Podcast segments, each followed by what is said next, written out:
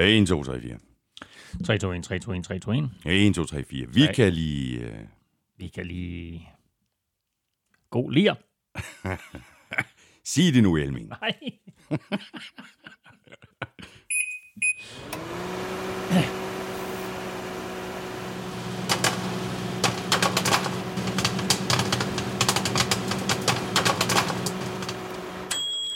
En eller anden dag, Elming, så får jeg dig til at hoppe i fælden, ikke? Jeg ved ikke, hvad du snakker om.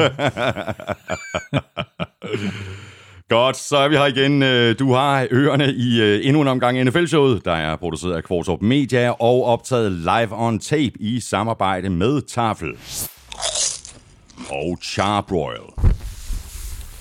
Og i dag der ser vi øh, tilbage på øh, 2020-sæsonen. Vi går øh, divisionerne igennem og ser på, hvordan det hele det øh, endte i forhold til, hvad vi troede, før sæsonen gik i gang.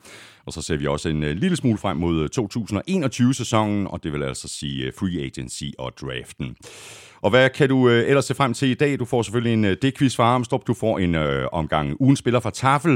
Og så skal vi have trukket lod om den øh, sidste Charbroil Grill to go i den her omgang i hvert fald. Tak fordi du downloader og lytter og bruger lidt af din tid sammen med os. Du ved, hvor du finder os. Det er alle de sædvanlige steder. Og derudover så kan du lytte på Danmarks største og bedste fodboldsite, gulklud.dk, og selvfølgelig på nflshowet.dk. Og på øh, nflshowet.dk, jamen, der har du også mulighed for at støtte os med et valgfrit beløb ved at trykke på linket til tier.dk. Tusind tak til dig, hvis du allerede gør det, og tak også, hvis du har trykket på øh, linket lige ved siden af linket til øh, tier.dk. Det er nemlig linket til vores øh, webshop, hvor du kan købe NFL-showet hoodies, t-shirts, kopper og meget mere. Adressen til shoppen er nflshowet.dk-shop. Jeg hedder Thomas Kvartrup, og her kommer min medvært. Vikings, Ja, jeg tænkte, at det var ved at være et stykke tid siden. Jeg er så glad. Ja, du gør mig virkelig glad lige nu. Nu, øh, nu er der varme, nu er der indre lidt af blodet, der flyder rundt i kroppen. Åh, hvor er det dejligt. Hvor er det dejligt. Øh, men der er jo masser af gode grunde til, eller dårlige grunde til, hvorfor det er et stykke tid siden, at vi har hørt Vikings øh, fight song. Fordi sæsonen, den... Åh, oh, den skal vi lige med.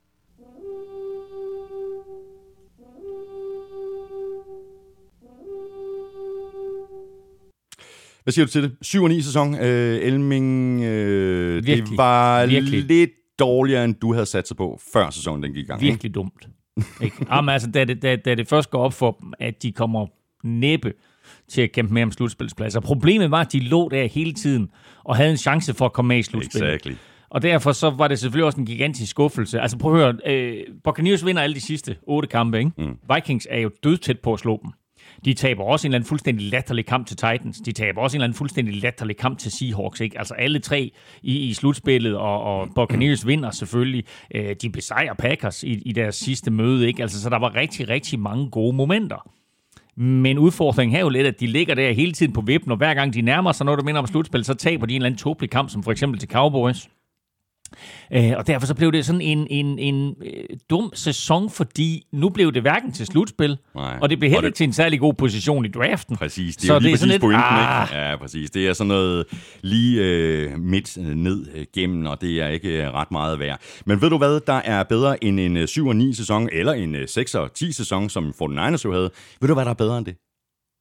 Øh, taffelchips. Exactly! Jeg skulle lige fange dig. Jamen, øh, posen står her ved siden af mig, og jeg åbner med en uh, cream cheese and onion. Rigtig gode. Især hvis man lige har lidt dip. Så er der en fuldstændig klassisk original chips, der er så god til brun sovs, så det er også snart jul, jo. ja, ja, præcis, fordi jeg, jeg noterede mig jo, Ellen, Ja. jeg noterede mig, Ja, det at øh, ikke, der er masser af sne derude, ikke? så jeg kom i julehumør. Sådan der, lige nøjagtigt. Det er en, er en lidt, lidt forsinket hvid jul. Har vi sour cream and onion, en klassiker i alle sammenhænge. Og sidst, men ikke mindst, oh, de er så gode, de her. Tafel, tortilla chips, cheese, chips, chips. tortilla chips and nacho cheese.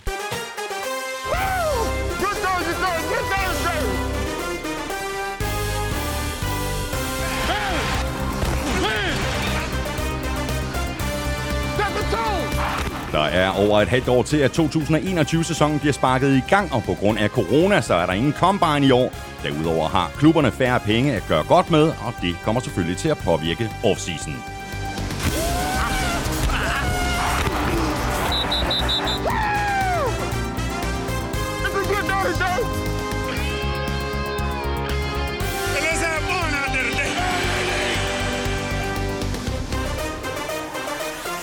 Der er heldigvis altid noget at tale om i NFL. J.J. Watt er for eksempel blevet fritstillet af Texans, så hvor spiller Watt i 21? Skal han hjem til Wisconsin? Skal han til Chicago sammen med sin kone, eller skal han samles med resten af familien i Pittsburgh? Jeg hedder Thomas Kvartrup, og med mig har jeg Claus Elming. Give me one now, folks. Give me one, give me one. Og Elming, før vi taler mere Watts, så lad os lige få tæt op for grillen og få sat Charbroil-quizzen i gang. Vi skal nemlig have fundet øh, den øh, sidste vinder af en øh, super fed øh, Charbroil Grill to Go, plus en taske og en øh, grilltang. Det hele til en øh, samlet værdi af 1.700 kroner. Og det er altså den øh, sidste vinder, Elming, i den her omgang i hvert fald. Det har været øh, super fedt at have haft øh, Charbroil med os øh, her de seneste par måneders tid. Bestemt, altså en super fed partner. Øh, passer jo perfekt ind i det her lille øh, amerikanske univers, vi befinder os i. Så øh, skal man nu ud og købe en grill her i foråret, så vil det være fedt, hvis man lige kigger Sharp Royals vej, også for at støtte NFL showet. Præcis. Sidste uges øh, ledetråd øh, lød sådan her. Han er safety i NFL. Hans fornavn er guddommeligt. Og laver du burgerboller på en Charbroil grill, så lever du op til hans efternavn. Der var faktisk hele to ledetråd i den her ledetråd. Svaret var og er selvfølgelig Buddha Baker. Og Elming, du sidder med øh, alle de korrekte svar, der er kommet ind på øh, vores mail på mailsnabla.nflshow.dk. Var der mange, der havde regnet den ud? Der var rigtig mange, der havde regnet den ud. Buddha, selvfølgelig det guddommelige fornavn. Baker, efternavnet. Og jeg trækker en Ja, Og det er en fyr for Aarhus, der hedder Morten Madsen. Morten Madsen, jeg får sædlen her. Øh, Stort øh, tillykke til dig. Jeg sender dit navn og adresse videre til Charbroil lidt senere i dag.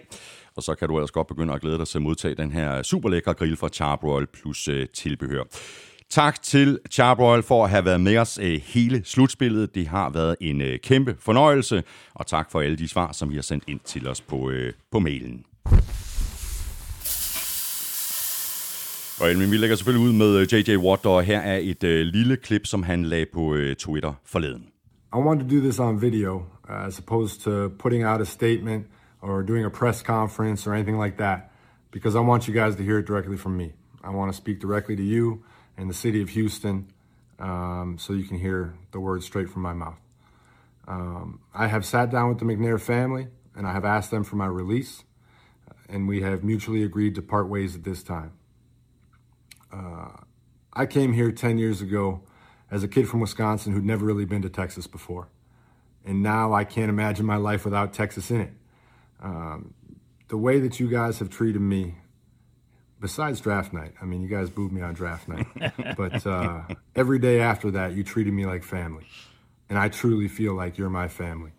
Um, since that day, I have tried to do everything in my power to work and earn your respect and try and make you proud on and off the field.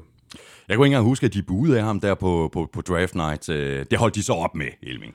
Det gik rimelig hurtigt med, at de holdt op med det, og vi er jo faktisk der, at han nok er den bedste spiller, Houston Texans nogensinde har haft. Ja, Lidt også- afhængig af, hvordan fremtiden kommer til at forme sig med Deshaun Watson, men ellers så er han ubetinget mm. det største ikon, Texans har haft. Prøv at tænke på, at også her i vores levetid som NFL-showet, der var han meget, meget tæt på, og burde måske nok have vundet en MVP-titel. Ikke bare en Defensive Player of the Year-titel, men for 4-5 år siden, der var han simpelthen så god. Han var den mest dominerende forsvarsspiller i ligaen, og måske den bedste spiller i hele ligaen. Og det er meget svært at give en MVP-titel til en defensive end, øh, men han fortjente den det år, og, øh, og blev snydt på målstregen af, var det Aaron Rodgers, eller var det Cam Newton, noget af den ret. Garanteret en, øh, en quarterback. Det var helt sikkert men, en øh, men som du siger, jamen, øh, det, det største navn er sandsynligvis i Texans, så selvfølgelig også kort i historie. Der er vel nærmest kun en, der kommer i nærheden, altså udover Deshaun Watson, og det er Andre Johnson. Ja, yeah, altså Andre Johnson fra deres allerførste draftovergang der, som jo havde en, en, en suveræn karriere som receiver for, for Houston Texans og spillede der i rigtig, rigtig mange år og bare var, var et monster og øh, også ligaens bedste receiver en, en to-tre år vel sagtens. Um, men, men altså J.J. Watt og det niveau, han har været på, øh, øh, det han har gjort for Houston-området også, og den måde, han har ageret på med fans og så videre, og i det hele taget bare været en, en, en topspiller, på trods af, at han har været meget skadet i visse sæsoner også, øh, gør ham bare i en klasse for sig. Og Watt, han, øh, han bad jo om at blive fritstillet af Texans, og det øh, gjorde de så. Øh, så nu er han altså fortid øh, i Houston efter 10 sæsoner. Det er alligevel lidt vildt, Elming, at de bare fritstiller ham, at de ikke forsøger at få et eller andet for ham.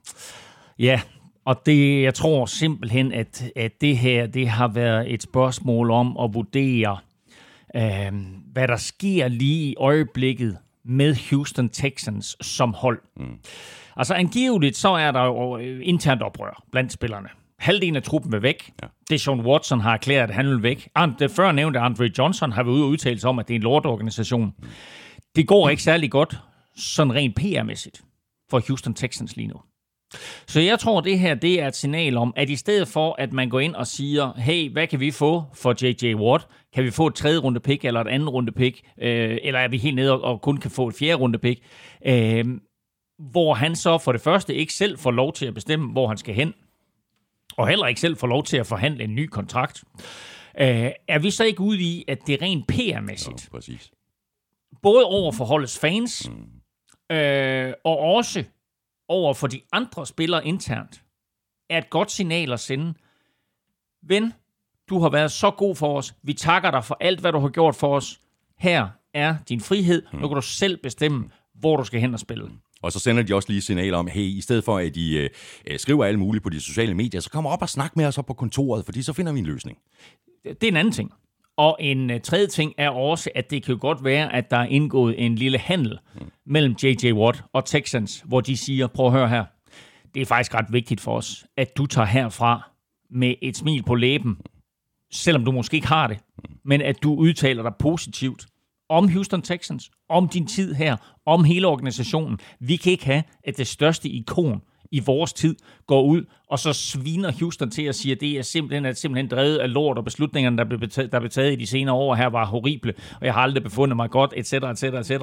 Så nu er der lavet sådan en lille fin overenskomst mellem parterne. Du får din frihed mod, at du ja. omtaler også i positive vendinger.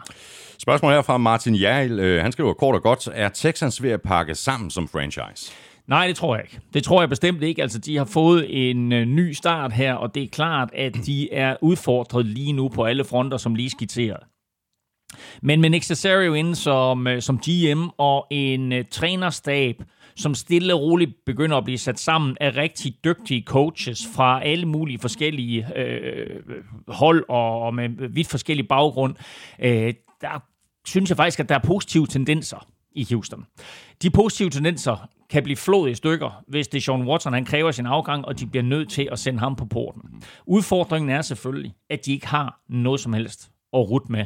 Øh, deres draft picks øh, er, jo, øh, er jo nærmest væk her de, de, de, de næste par år, ikke? og øh, de får svært ved at bygge et mandskab op. Men, øh, men de har, synes jeg, nogle fine brækker øh, rent organisatorisk på plads, og nu er den store opgave selvfølgelig at, at få gjort Deshaun Watson glad. Ja. Nu stillede vi jo øh, spørgsmålet i ugen spiller. Øh, hvor skal Watt hen? Og de øh, muligheder, vi gav, var jo ikke helt tilfældige. Det var de bestemt ikke. Altså, vi nævnte tre muligheder. Den ene var Pittsburgh Steelers. Der spiller hans to brødre. Den anden var Green Bay Packers. De er fra staten Wisconsin, hvor han er vokset op, og hvor han også spillede for University of Wisconsin. Og den tredje er Chicago Bears, og grunden til, at vi tog Chicago Bears med, det er, fordi hans øh, kone spiller professionel almindelig fodbold, altså med en rundbold, øh, for øh, Chicagos kvindehold. Så de tre muligheder er ligesom de nærliggende. Men der er selvfølgelig et hav af andre muligheder, og som vi beskrev inde på God Klud, så er det altså næsten halvdelen af NFL's 32 klubber, der har vist interesse for ham. Og der er der ikke ret mange klubber, der ikke gerne vil have J.J. Watt tilknyttet, hvis det kan gøres for en overkommelig løn. Præcis. Og så er vi også ligesom øh, kommet i gang med, med offseason. Nu havde, her har vi altså J.J. Øh, Watt, der er blevet fritstillet. Vi har også fået det store trade med uh, Jared Goff og Matthew Stafford. Og så er der jo garanteret rigtig mange af, af, af vores lyttere, ligesom vi, der nu glæder sig til 2021-sæsonen. Men der er nu også noget over off-season Elming. Alle de ting, der sker, og ikke mindst alle de ting, der kan ske alle rygterne, og i år er ikke nogen undtagelse, i særdeleshed ikke i forhold til alle rygterne på, øh, på quarterback. Deshaun Watson er jo ikke den eneste quarterback, der bliver talt om. Altså, der bliver spekuleret i, om han kunne havne et andet sted. Der er et hav af quarterbacks. Der er masser af, af quarterbacks, både starter og, øh, og, og backups, som der bliver kigget på, øh, og som kan give os en, en, øh, sådan en, en quarterback-karusel, fuldstændig ligesom vi havde ja. sidste år, hvor, øh, hvor der er sådan et helt stort puslespil, der skal, ja. der skal gå op. Den her spiller ryger herover, og så mm. betyder det, så fritstiller vi ham, og så ryger han her. Mm. Øh, det Sean Watson er selvfølgelig en, en væsentlig brik, fordi hvad sker der, hvis han lige pludselig øh, bliver traded? Øh, hvis, øh, lad os nu sige, at, at, at, at, at Coles de får fat i det Sean Watson, så er der jo en hel masse andre brikker, der skal falde på plads. Så lige pludselig så er Jacob Brissett måske overskud mm. og så videre. Så vi kommer til at tale meget mere om alle de her mange quarterbacks. Men uh, for eksempel senere i dag ved jeg, at vi også lige bringer Marcus Mariota op, for eksempel. Præcis, ikke? Altså, og det, som og der det, også går rygter Og det er jo sådan en, en, en backup quarterback, som lige ja. pludselig går ind, spiller en enkelt god kamp, og så er der interesse for mm. ham. Og det er jo lidt det, der sker i NFL. Præcis. Og så er der også øh, vilde rygter om øh, Brady og øh, Odell Beckham Jr., og det er bare rygter, men, øh, men det er sjove rygter, og øh, prøv lige at forestille dig en gang Brady og Gronk og Antonio Brown, og så Odell sammen på samme hold. Bestemt, og så glemmer du lige en fyr, der hedder Mike Evans også. også ham, ja. øhm, og øh, øh, der er jo tvivl om, om Chris Godwin er i stand til at fortsætte øh, rent kontraktmæssigt hos, hos Tampa Bay Buccaneers. Øh, og, og mister de ham, så er det klart, at så er der en åbning til en receiver, selvom med Antonio mm. Brown og, og, og Chris Godwin, og for den sags skyld, øh, ham, mm. øh, hvad hedder han, Scotty Miller hedder han ikke det, øh, så er de jo rimelig godt besat på receiver. Men Odell Beckham Jr. har udtalt flere ombæringer, han vil helt vildt gerne spille sammen med Tom Brady. Øh, så den der dør er åbnet, og det er måske nok nok nogle agurketidsrygter, men ikke desto mindre, så eksisterer de. Øh, og så kan, så kan Buccaneers fans måske sætte ned og, og, og krydse lidt fingre og håbe på det. Det samme kan Odell Beckham Jr. Jeg tvivler nu på, at det kommer til at ske. Spørgsmål fra Anders Korts. Hvem ser I som potentielle vi tager til Tampa Bay efter en ring? Godwin, som du også øh, lige nævner, Elming, er nok historie, skriver Anders. Øh, så Edelman eller Watts, Tom Brady-effekten er vel revitaliseret. Ja, og det talte vi også om i sidste uge. Der er altså flere spillere, som måske er derude og øh, synger sådan lidt på sidste vers, men har et år eller to tilbage øh, i, i den gamle krop, og så tænker jeg, men hvorfor skulle jeg ikke tage til Tampa, måske tage til Target med en kontrakt, der er en lille smule lavere end noget, jeg kan få et andet sted, men få en chance for at spille sammen med Tom Brady, og måske give mig selv en chance for at vinde en ring, som jeg ikke har vundet i forvejen, eller måske ring nummer to. Der er, øh, der er rigtig, rigtig interessante ting, der kommer til at ske nu her, når øh, øh den nye NFL-sæson begynder 17. marts. Altså det officielle nye NFL-år begynder 17. marts. Og når det sker, så åbner free agency også osv. Man skal også lægge mærke til for eksempel, at den her handel mellem Rams og Lions, den er jo faktisk ikke trådt i kraft før 17. marts. Nej, nej. Ikke? Altså, så hvis nu, øh, hvis nu øh, Jared Goff han brækker begge ben i en, øh, hvad ved jeg, en snowmobil-ulykke, øh, som der ikke er så mange af i Los Angeles, men altså trods alt. det kan være, det er derfor, han kører galt på ja, Så er det ikke sikkert, at, at, at den kommer til at ske. Men altså, det, det, der, der kommer bare til at blive rigtig, rigtig meget pres på. Også fordi lønloftet som det ser ud nu, bliver sat ned til omkring øh, 180 millioner dollars. Et sted mellem 180 og 81 millioner dollars. Det er det tal, som NFL anslår, vi skal ned på, og det var altså 18 millioner dollars mindre end sidste år, og det betyder så også, at øh, der er en hel del klubber, som, som kan få udfordringer med at nå under det her lønloft. Når vi nu alligevel har fat i øh, Brady og Box, øh, så skriver Henrik Løndal sådan her til os. Øh, Jeg kan i en overskrift på gulklud.dk læse, at Super Bowl-fejringen gik helt galt for Brady. Var det ikke nærmere en helt perfekt gennemført fejring på niveau med hans syv Lombardi-trofæer, og som burde have indbragt ham en usvigelig sikker MVP-titel i Super Bowl. Flodsejlingens complete cast med trofæfejring. Den første, og formodentlig eneste, medmindre de selvfølgelig vinder igen næste år. Jo, og det, og det var super godt, og jeg tror også, det der, det, det der menes med gik helt galt, det var bare, at han blev stanghamrende beruset. og jeg synes jo, at det var det var genialt, og det var befriende at se Brady på den her måde. Den der altid kontrollerede mand. Nu er han fri af, af Bill Belichicks altomklamrende Dark Sith Lord hænder. Og så giver han den bare gas dernede i det solbeskinnede Florida på floden i Tampa. Øh, sådan en, en, en mini Gasparilla-fejring, hvor de så kunne hjælpe med kaster trofæet fra en båd til en anden, som så i øvrigt har fået den, øh, den tidligere skaber af det her trofæs datter helt op og ringe og, sige, og, og, og sige et eller andet med hun havde en undskyldning. Hun havde en undskyldning. Hun ikke kunne sove om natten, fordi det var sådan, at, at hun har haft mareridt omkring det der trofæ. Og så, sådan. Der er jeg også skrevet ja, om ind på Google. Ja, ja. Øhm, lidt noget andet her. Øh, spørgsmål fra Søren J. Christensen. Øh, hvilke spillere, der inden sæsonen valgte at sidde over på grund af covid-19, har været mest savnet på deres position? Oh ja, Jamen, der er jo mange jo, synes jeg. Øh, inden sæsonen, der fik alle øh, spillerne jo mulighed for at vælge at øh, springe sæsonen over, øh, kunne skrive sig selv på sådan en coronaliste, og så satte de ud, og så lidt afhængig af, øh, hvorfor de havde gjort det, så kunne de få noget lønkompensation, eller de kunne få lån i deres fremtidige løn. Der er nogle spillere, som helt sikkert har været mere savnet øh, end andre.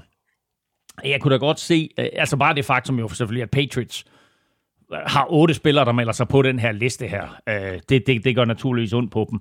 Øh, så er der Vikings, som jo måtte undvære deres største tilføjelse, en defensive lineman, der hedder Michael Pierce. Øh, Cardinals øh, savnede helt sikkert deres offensive lineman, øh, Marcus Gilbert, øh, Jets linebacker CJ Mosley, øh, kunne de godt have brugt. Øh, Giants Nate Solder, øh, som selvfølgelig ville have været en, en, en, en, en forstærkning på den her offensive linje, men jo måske nok har spillet sit sidste snap for klubben. Nu må vi se, hvad der sker her i offseason. Øh, Eddie Goldman synes jeg var et, et stort tab for Bears, og der, der er rigtig, rigtig mange andre. Ja. Spørgsmål fra Nick Gosh. Øh, kan I venligst bidrage med en standard NFL-showet top 5, top og bum, som øh, tager udgangspunkt i jeres forventninger før sæsonen gik i gang? Altså, vi kan holde overrasket positivt som negativt uh. i jeres optik. Okay. Øhm, bum. Lad os tage positivt først. Positivt først. Dolphins ahead of schedule, ikke?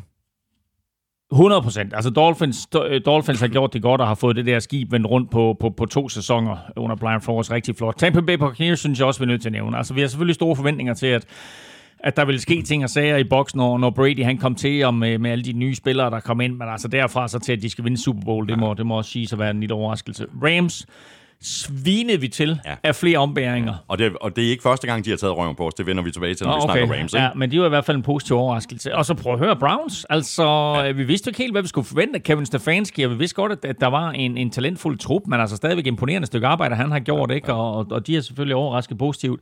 Øh, og så Panthers øh, synes jeg også. Altså, Matt Rule kom ind og, og gjorde rigtig, rigtig mange gode ting i, i Panthers i sit første år. Mm. Det, var en, øh, det var en top 5. Det var faktisk en regulær top 5, øh, Elming, uden at vi har øh, talt om det på forhånd. Det, det er imponerende godt. Sådan der, fem ja. mandskaber. Ja, præcis. Ja, men det er nye tider. Hvad siger vi til, til bunden? Jeg kan ikke lade være med at tænke Du får lov til at starte. Ja, Falcons øh, sluttede, okay, ja. sluttede 4-12, øh, ja. og det var ikke fordi, jeg sådan regnede med, at, at de ville gøre sig gældende. Og dog fordi den mm. måde, de sluttede af på i 2019-sæsonen, men så laver de dybest set det samme trick en gang til. Jamen, jeg er helt enig. Jeg har også Falcons på min liste. Altså, jeg, jeg, det, var, det var meget, meget skuffende, og det kostede jo så også træneren øh, jobbet ret hurtigt og så videre.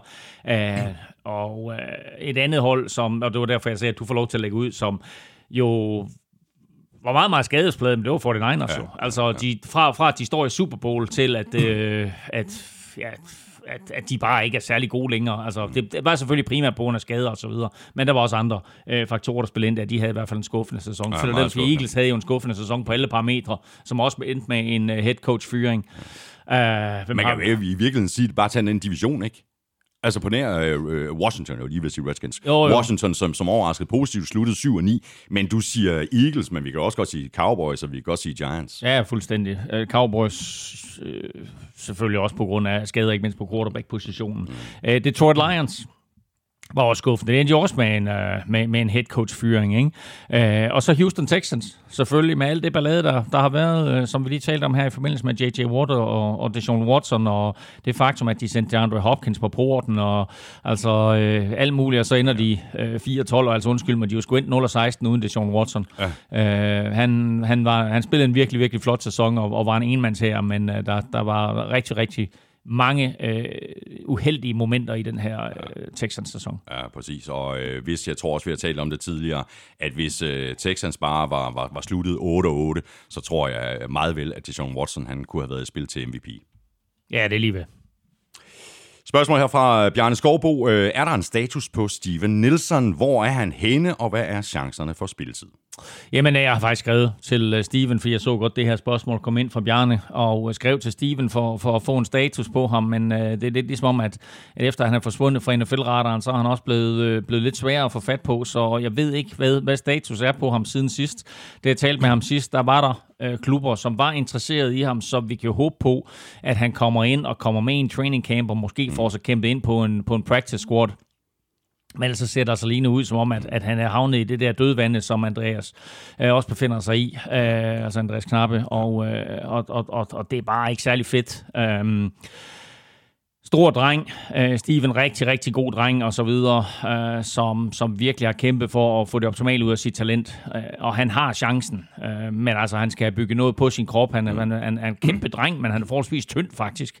Øh, så der skal bygges lidt mere på den der krop, øh, men altså i yderste instans så er der, der mulighed for, at han kommer et eller andet sted hen. Og så øh, bliver vi nødt til at øh, tale om lidt øh, triste nyheder. Øh, der landede desværre nogle af slagsen i går. Vincent Jackson er blevet fundet død på et hotelværelse i Florida, kun 38 år gammel. Ja, det er godt nok, det, det kom altså som lidt af et chok. Uh, altså, jeg kan jo huske Vincent Jackson fra, fra da vi kommenterede fodbold på, på TV2 Zulu og på TV2 Sport. Og uh, forrygende receiver, lang receiver, um, var jo en del af det Chargers-mandskab i 2005, mener jeg det var, der havde Philip Rivers som quarterback, og havde... Øh, eller var det 2000? Ja, det kan ikke 2000. Ja, hvornår har det været? Fordi det var først 6. Ja, det 2005 har det nok været, ikke? Med Philip Rivers som quarterback, og Ladinian Tomlinson som running back, Vincent Jackson, Antonio Gates og Malcolm Brown, som er tre tidligere basketballspillere, spiller en forrygende sæson, øh, er første seed i AFC-halvdelen, øh, og taber så i gåsøjne selvfølgelig til, øh, til, til Patriots og, og ryger ud der, og det var også øh, det, det tætteste øh, et andet dødsfald, Marty Schottenheimer, som vi ja. kan vende tilbage til, øh, kom, kom på, på en Super Bowl. Men altså Vincent Jackson, øh, forrygende, da han var i, øh, i, i San Diego Chargers, så du må gerne spille sangen som en slags hyldest til ham. Øh, og var også rigtig, rigtig god, da han kom til Tampa Bay Buccaneers. Og man skal ikke tage fejl af, hvor stor en betydning han har haft for en Mike Evans. Mm. Fordi da Mike Evans kom ind i NFL, og han skulle ikke blandt Guds bedste børn. Men der blev han altså lige taget i skole af Mike Evans og fortalt, sådan her skal du være som mand.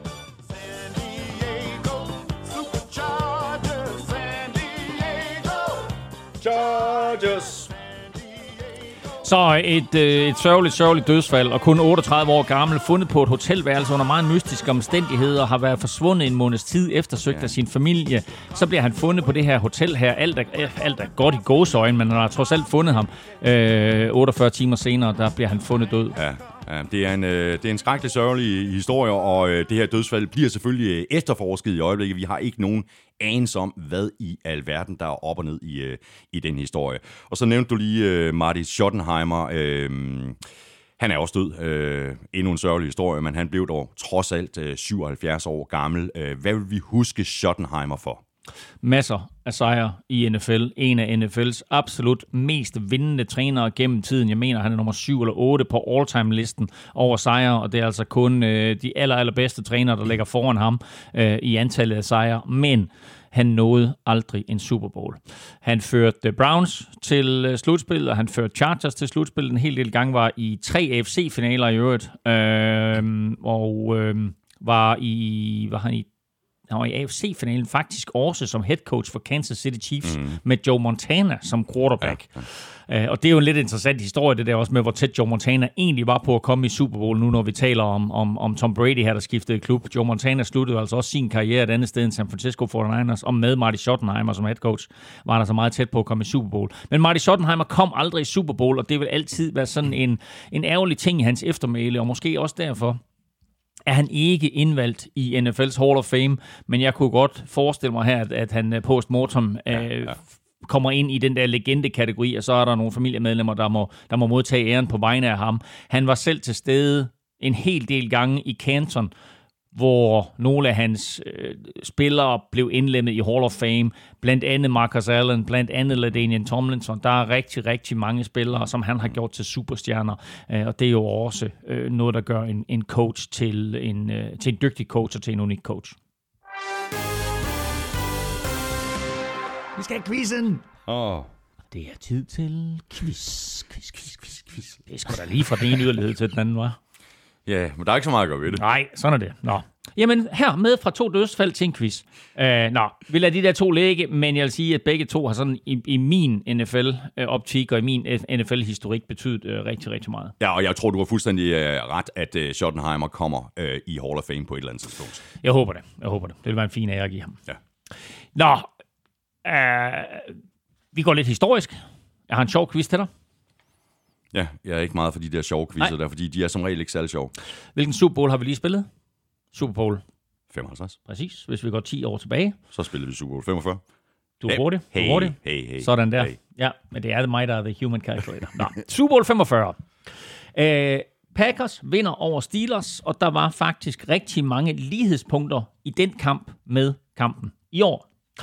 Det undertypede NFC-mandskab vinder over AFC-favoritterne.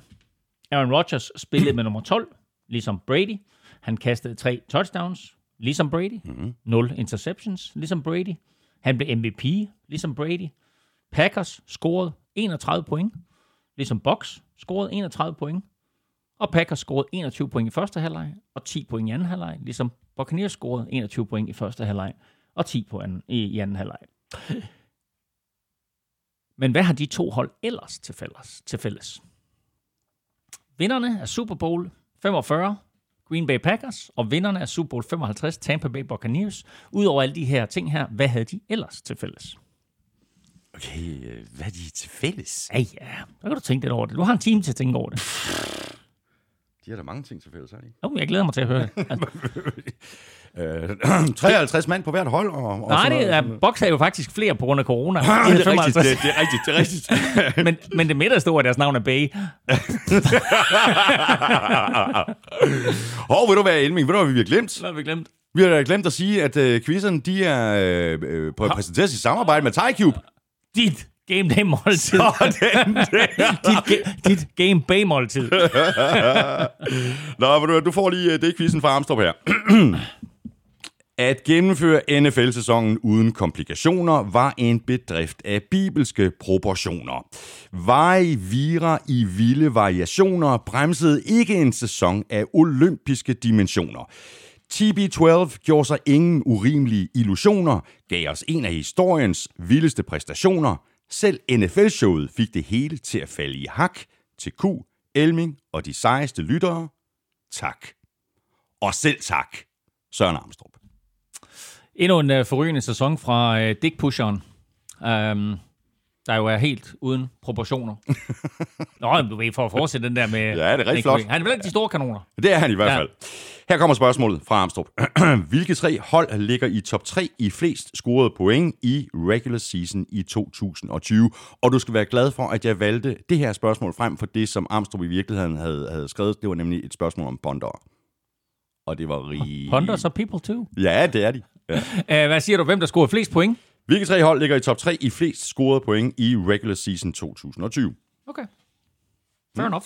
Ja, det synes jeg. Ja. Godt.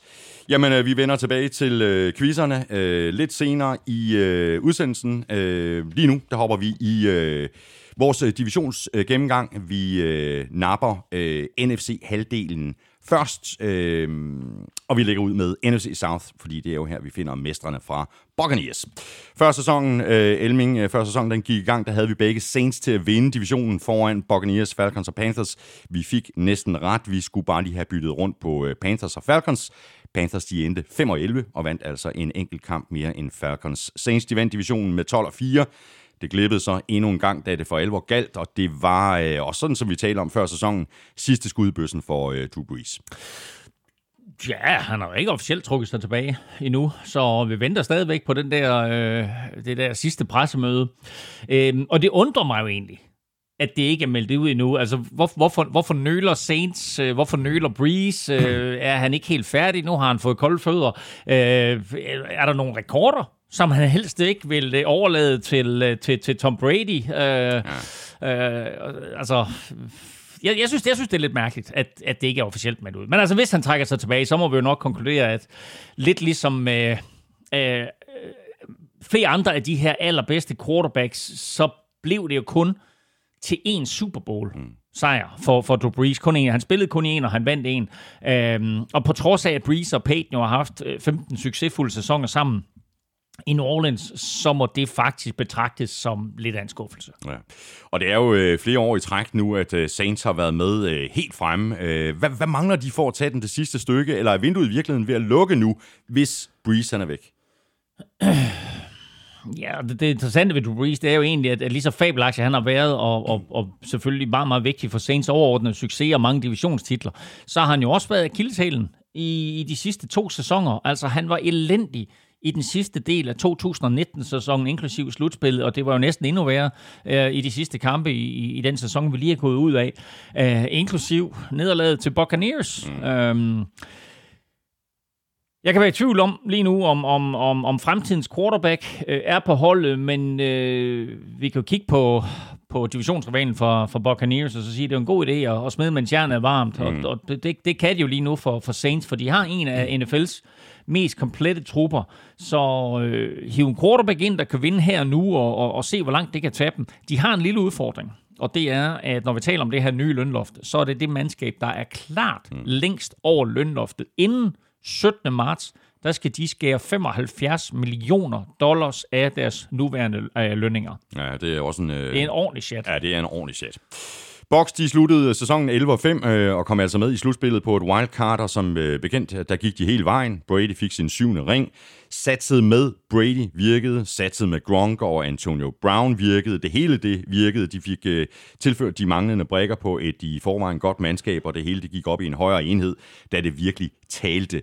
Box, de satte turbo på i den øh, sidste del af grundspillet og øh, hele slutspillet, hvor de gjorde øh, rent bord. Øh, vi talte også om det, inden sæsonen gik i gang, Elming, at man nærmest sådan fysisk kunne mærke det momentum, som Buccaneers havde, og det hele, det blev altså forløst med det optimale et Lombardi-trofæ. Ja, der er ikke ret meget at sige, at, at alle de, de dispositioner, de foretog sig i, i forårets free agency og draft, de gav bonus. Øh, Leonard Fournette kom til lige inden sæsonen. Antonio Brown øh, kom til, da han havde udstået sin karriere eller sin karantæne, og, øh, og i Super Bowl, der blev bok, alle Buccaneers touchdowns jo scoret øh, af spillere, der ikke var i truppen sidste år. Øh, Gronk, Antonio Brown, øh, hvad hedder han, øh, Leonard Fournette jo. Mm.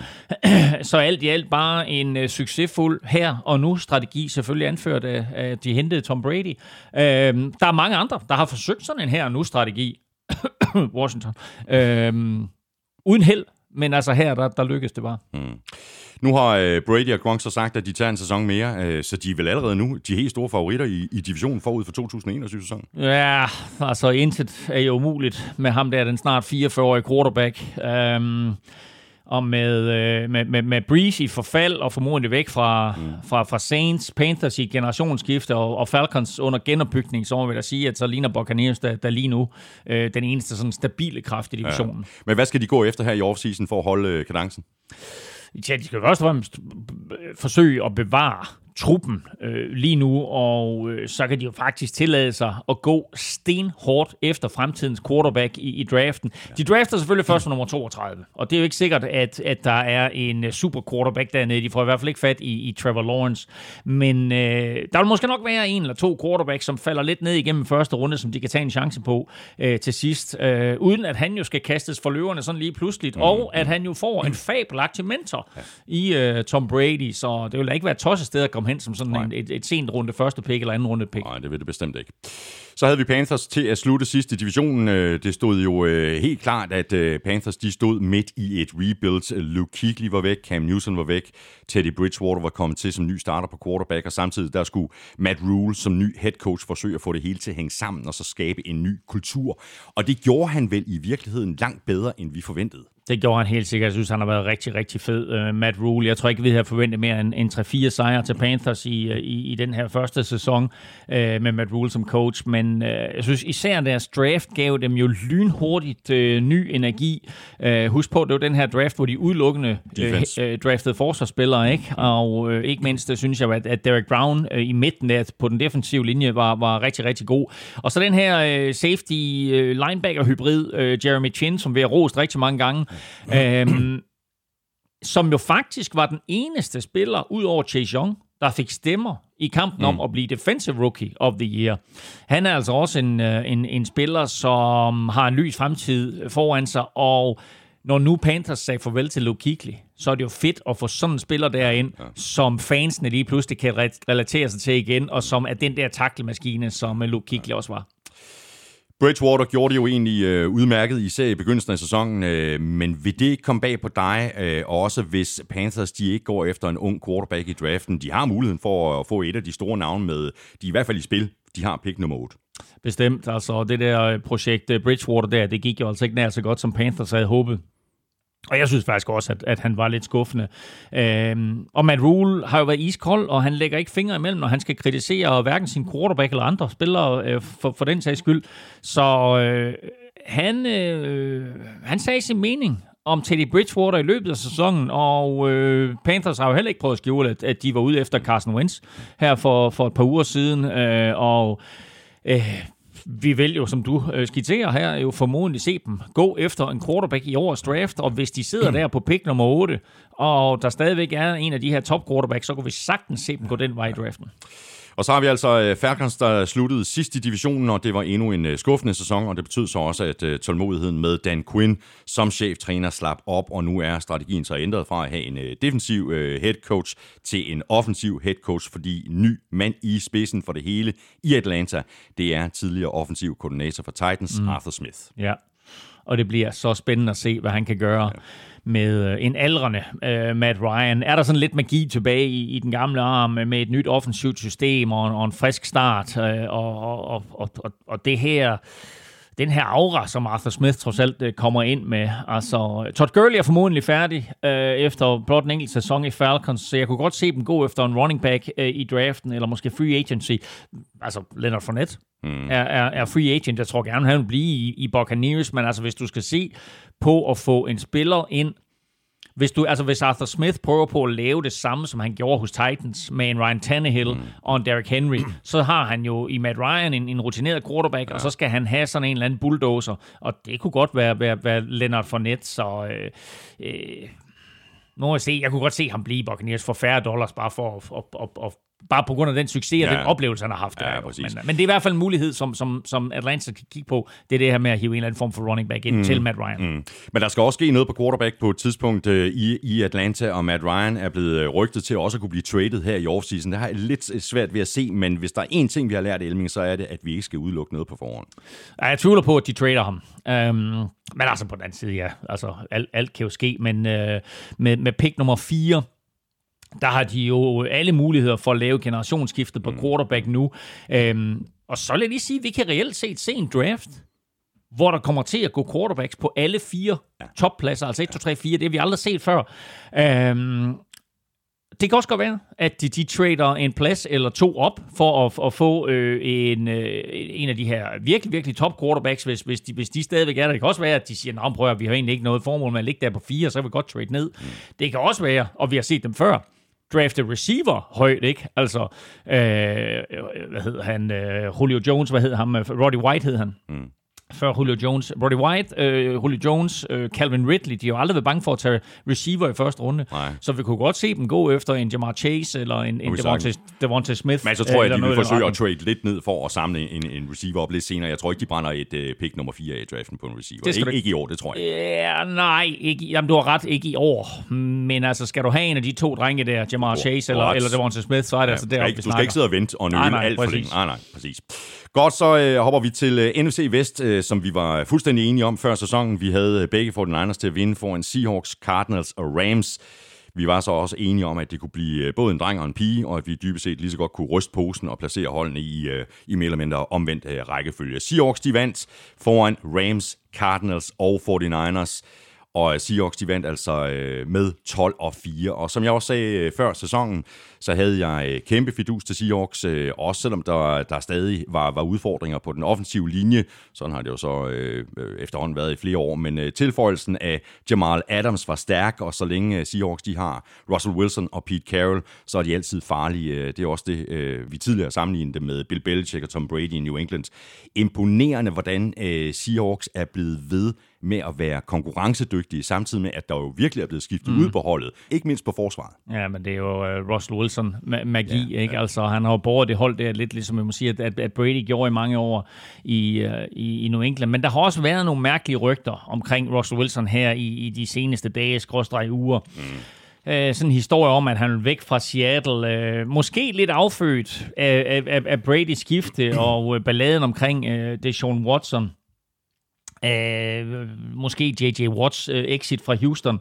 Uh, og nu er der altså rygter om, at, at, uh, at, at Wilson vil prøve lykken et andet sted. De er vist sådan lidt skudt ned igen. Uh, men uh, han vil i hvert fald gerne, hvis han skal blive i, i Seattle, og det ser altså ud til, at han gør, øh, så slå kold øl i blodet, Seattle-fans. Men altså, han vil gerne have mere indflydelse på, på truppens sammensætning, især sådan noget som offensive lineman. Præcis, han er, han er træt af at blive ramt hele tiden. Og, og, og receiver jo. Ja, ja, altså du ved, så, så det er sådan et spørgsmål om at, at, at fokusere lidt mere på hans side af bolden. Give ham noget beskyttelse, give ham nogle våben at lege med. Uh, og det er selvfølgelig sådan en, en, en historie, der er uh, værd at holde øje med, selvom jeg ikke tror, der kommer mere, mere uh, omkring den, og måske nok er sådan lidt en agurketis historie mm, her, nu hvor Super Bowl er spillet, og der ikke rigtig er, er flere historier at brygge på, inden det sådan, at, at de store historier begynder at komme 17. marts. Men det var lidt en, en underlig sæson øh, for, øh, for Seahawks, øh, fordi enten fun, øh, fungerede det på angrebet, og så var det forsvaret, der haltede sådan lidt bagefter, og da forsvaret disse kom i gear, så var det angrebet, der hostede lidt. I begyndelsen ja. af sæsonen, der var Russell Wilson i spil til MVP. Det var han altså ikke i den sidste halvdel. Præcis. Øhm, og DK Metcalf var ude. Enten så var det slutningen af sæsonen, eller også så var det, da sæsonen var slut at sige, at modstanderne havde regnet Seattles angreb ud, øh, og derfor så gik det hele mere i fisk, end, øh, end det gør ned på, hvad hedder det, Pike Place Fish Market, som ligger lige rundt om hjørnet fra, fra Seattle Stadion. Og hvis man Æh, ikke har været der, og hvis man er i uh, Seattle, så skal man tage derhen. Det er jo der, hvor de, hvor de står og, står og kaster, kaster ja. fiske på tværs ja. af, af, af forretninger ja. og så videre. Ikke? Det, ja. det er meget underholdende. Det er altså sådan nogle uh, 10 kilos tun, de, de kaster gennem luften der, og, og, og griber ligesom om det var foot, footballs. Uh, der kunne man godt tage ned og lære lidt som receiver. Men øh, hvis vi sådan ser tilbage på, på, på starten af sæsonen, og hvorfor det gik godt, øh, så prøvede Øh, offensive coordinator Brian Schottenheimer jo en lidt mere, øh, lidt mindre øh, konservativ tilgang ved at lade Russell Wilson kaste bolden meget mere.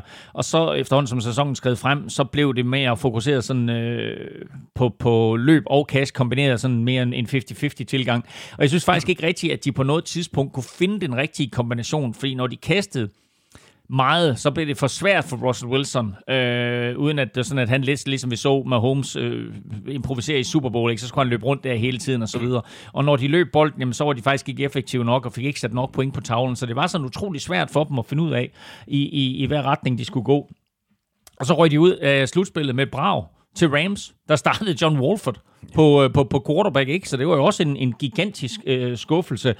Øh, Schottenheimer, han er blevet fyret. Schottenheimer øh, er jo et søn af Marty Schottenheimer, så øh, et par hårde dage, han har været igennem selvfølgelig også med at sige farvel øh, til sin far. Han er så i stedet for blevet ansat øh, af Jaguars, hvor han jo nu får den her meget, meget spændende opgave med at udvikle uh, Trevor Lawrence, mm. som Jaguars som er 99,9% øh, sandsynlighed uh, for, uh, altså drafter der uh, med, med pick nummer et.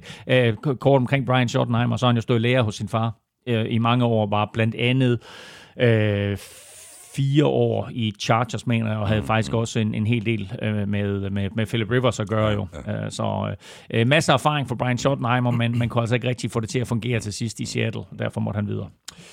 Rams de sluttede altså øh, to i divisionen med en øh, 10-6 record, øh, og det er jo, som jeg også sagde øh, tidligere, Elming, det er jo ikke første gang, at Rams tager røven på os.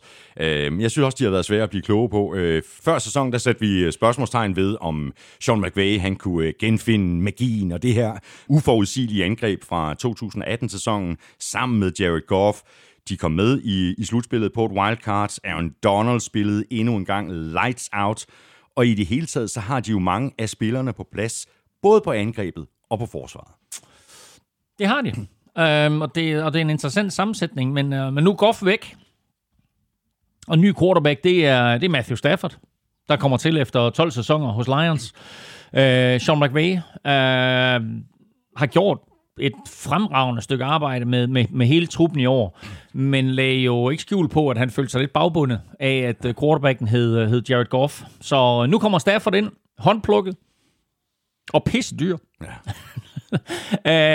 øh, så som vi talte lidt om, altså, så har McVay jo sat sig selv i den varme stol, fordi der er ingen undskyldninger nu. Øh, og det er jo lige ved, det er, ikke, det, er ikke, det er det ikke helt, men det er bare lige ved, at det er Super Bowl eller bust for ham. Ikke? Altså. Ja, det er tæt på, så må vi håbe, at, øh, at Matthew Staffords øh, arm er sådan, som vi husker, at hans arm kan være, og at alle de tæsk, fordi han har fået mange tæsk i løbet af årene, at de ikke øh, forplanter sig i, øh, i kroppen. Ja, jo jo, altså han har også været meget skadet og så videre, men han er stadigvæk en rigtig, rigtig god quarterback. Og, og så må vi sige, altså sådan overordnet set, så var den helt store positive historie fra Los Angeles Rams i år jo, det var deres forsvar, og, og hvor godt det var. Øh, vi havde Rams som en af vores positive overraskelser, det var måske nok mest baseret på, at deres forsvar var så godt. Øh, og det betød jo så også, at øh, defensive øh, coordinator, øhm, øh, hvad hedder han, Brandon Staley, han rykker lige øh, kontor mm. på SoFi Stadium øh, fra Los Angeles afdelingen, eller fra, fra Rams afdelingen til, til, til Chargers afdelingen, hvor han nu skal være head coach. Og det betyder også, at øh, linebacker-træner øh, Joe Barry, som også havde fungeret sådan lidt som assisterende head coach, at han nu er blevet ny, ny defensive coordinator for Green Bay Packers. Ja. Så øh, Sean McVay og øh, Rams, de er altså øh, all in på Matthew Stafford. Øh, til gengæld så har de jo ikke øh, særlig meget at skyde med i draften, i hvert fald ikke i første runde, men det er jo så den måde, som Les Snead har valgt at bygge holdet op på. Øh, nogle forholdsvis få øh, mega, mega stjerner, og mm. så i situationstegn vandbærer for resten af pengene. Ikke? Jo, det talte vi også lidt om for et par uger siden, og det er jo, det er jo en helt anden tilgang end nærmest alle andre hold. Altså 80 øh, procent af, af alle pengene, de er allokeret sådan til, til de 10 største stjerner.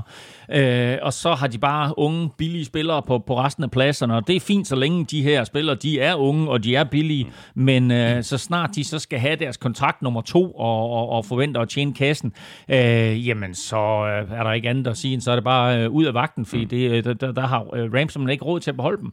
Øh, og så må de jo finde erstatninger øh, i draften, øh, og til dels free agency, og det kræver jo bare, at man er god i draften, at man rammer plet i draften.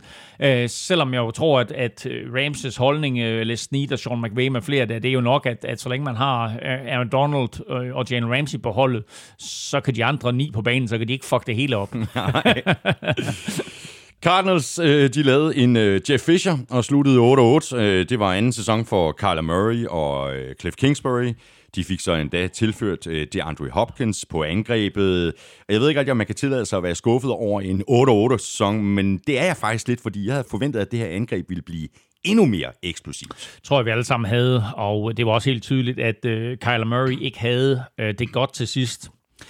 Var småskadet, øh, humpe sig igennem kampene.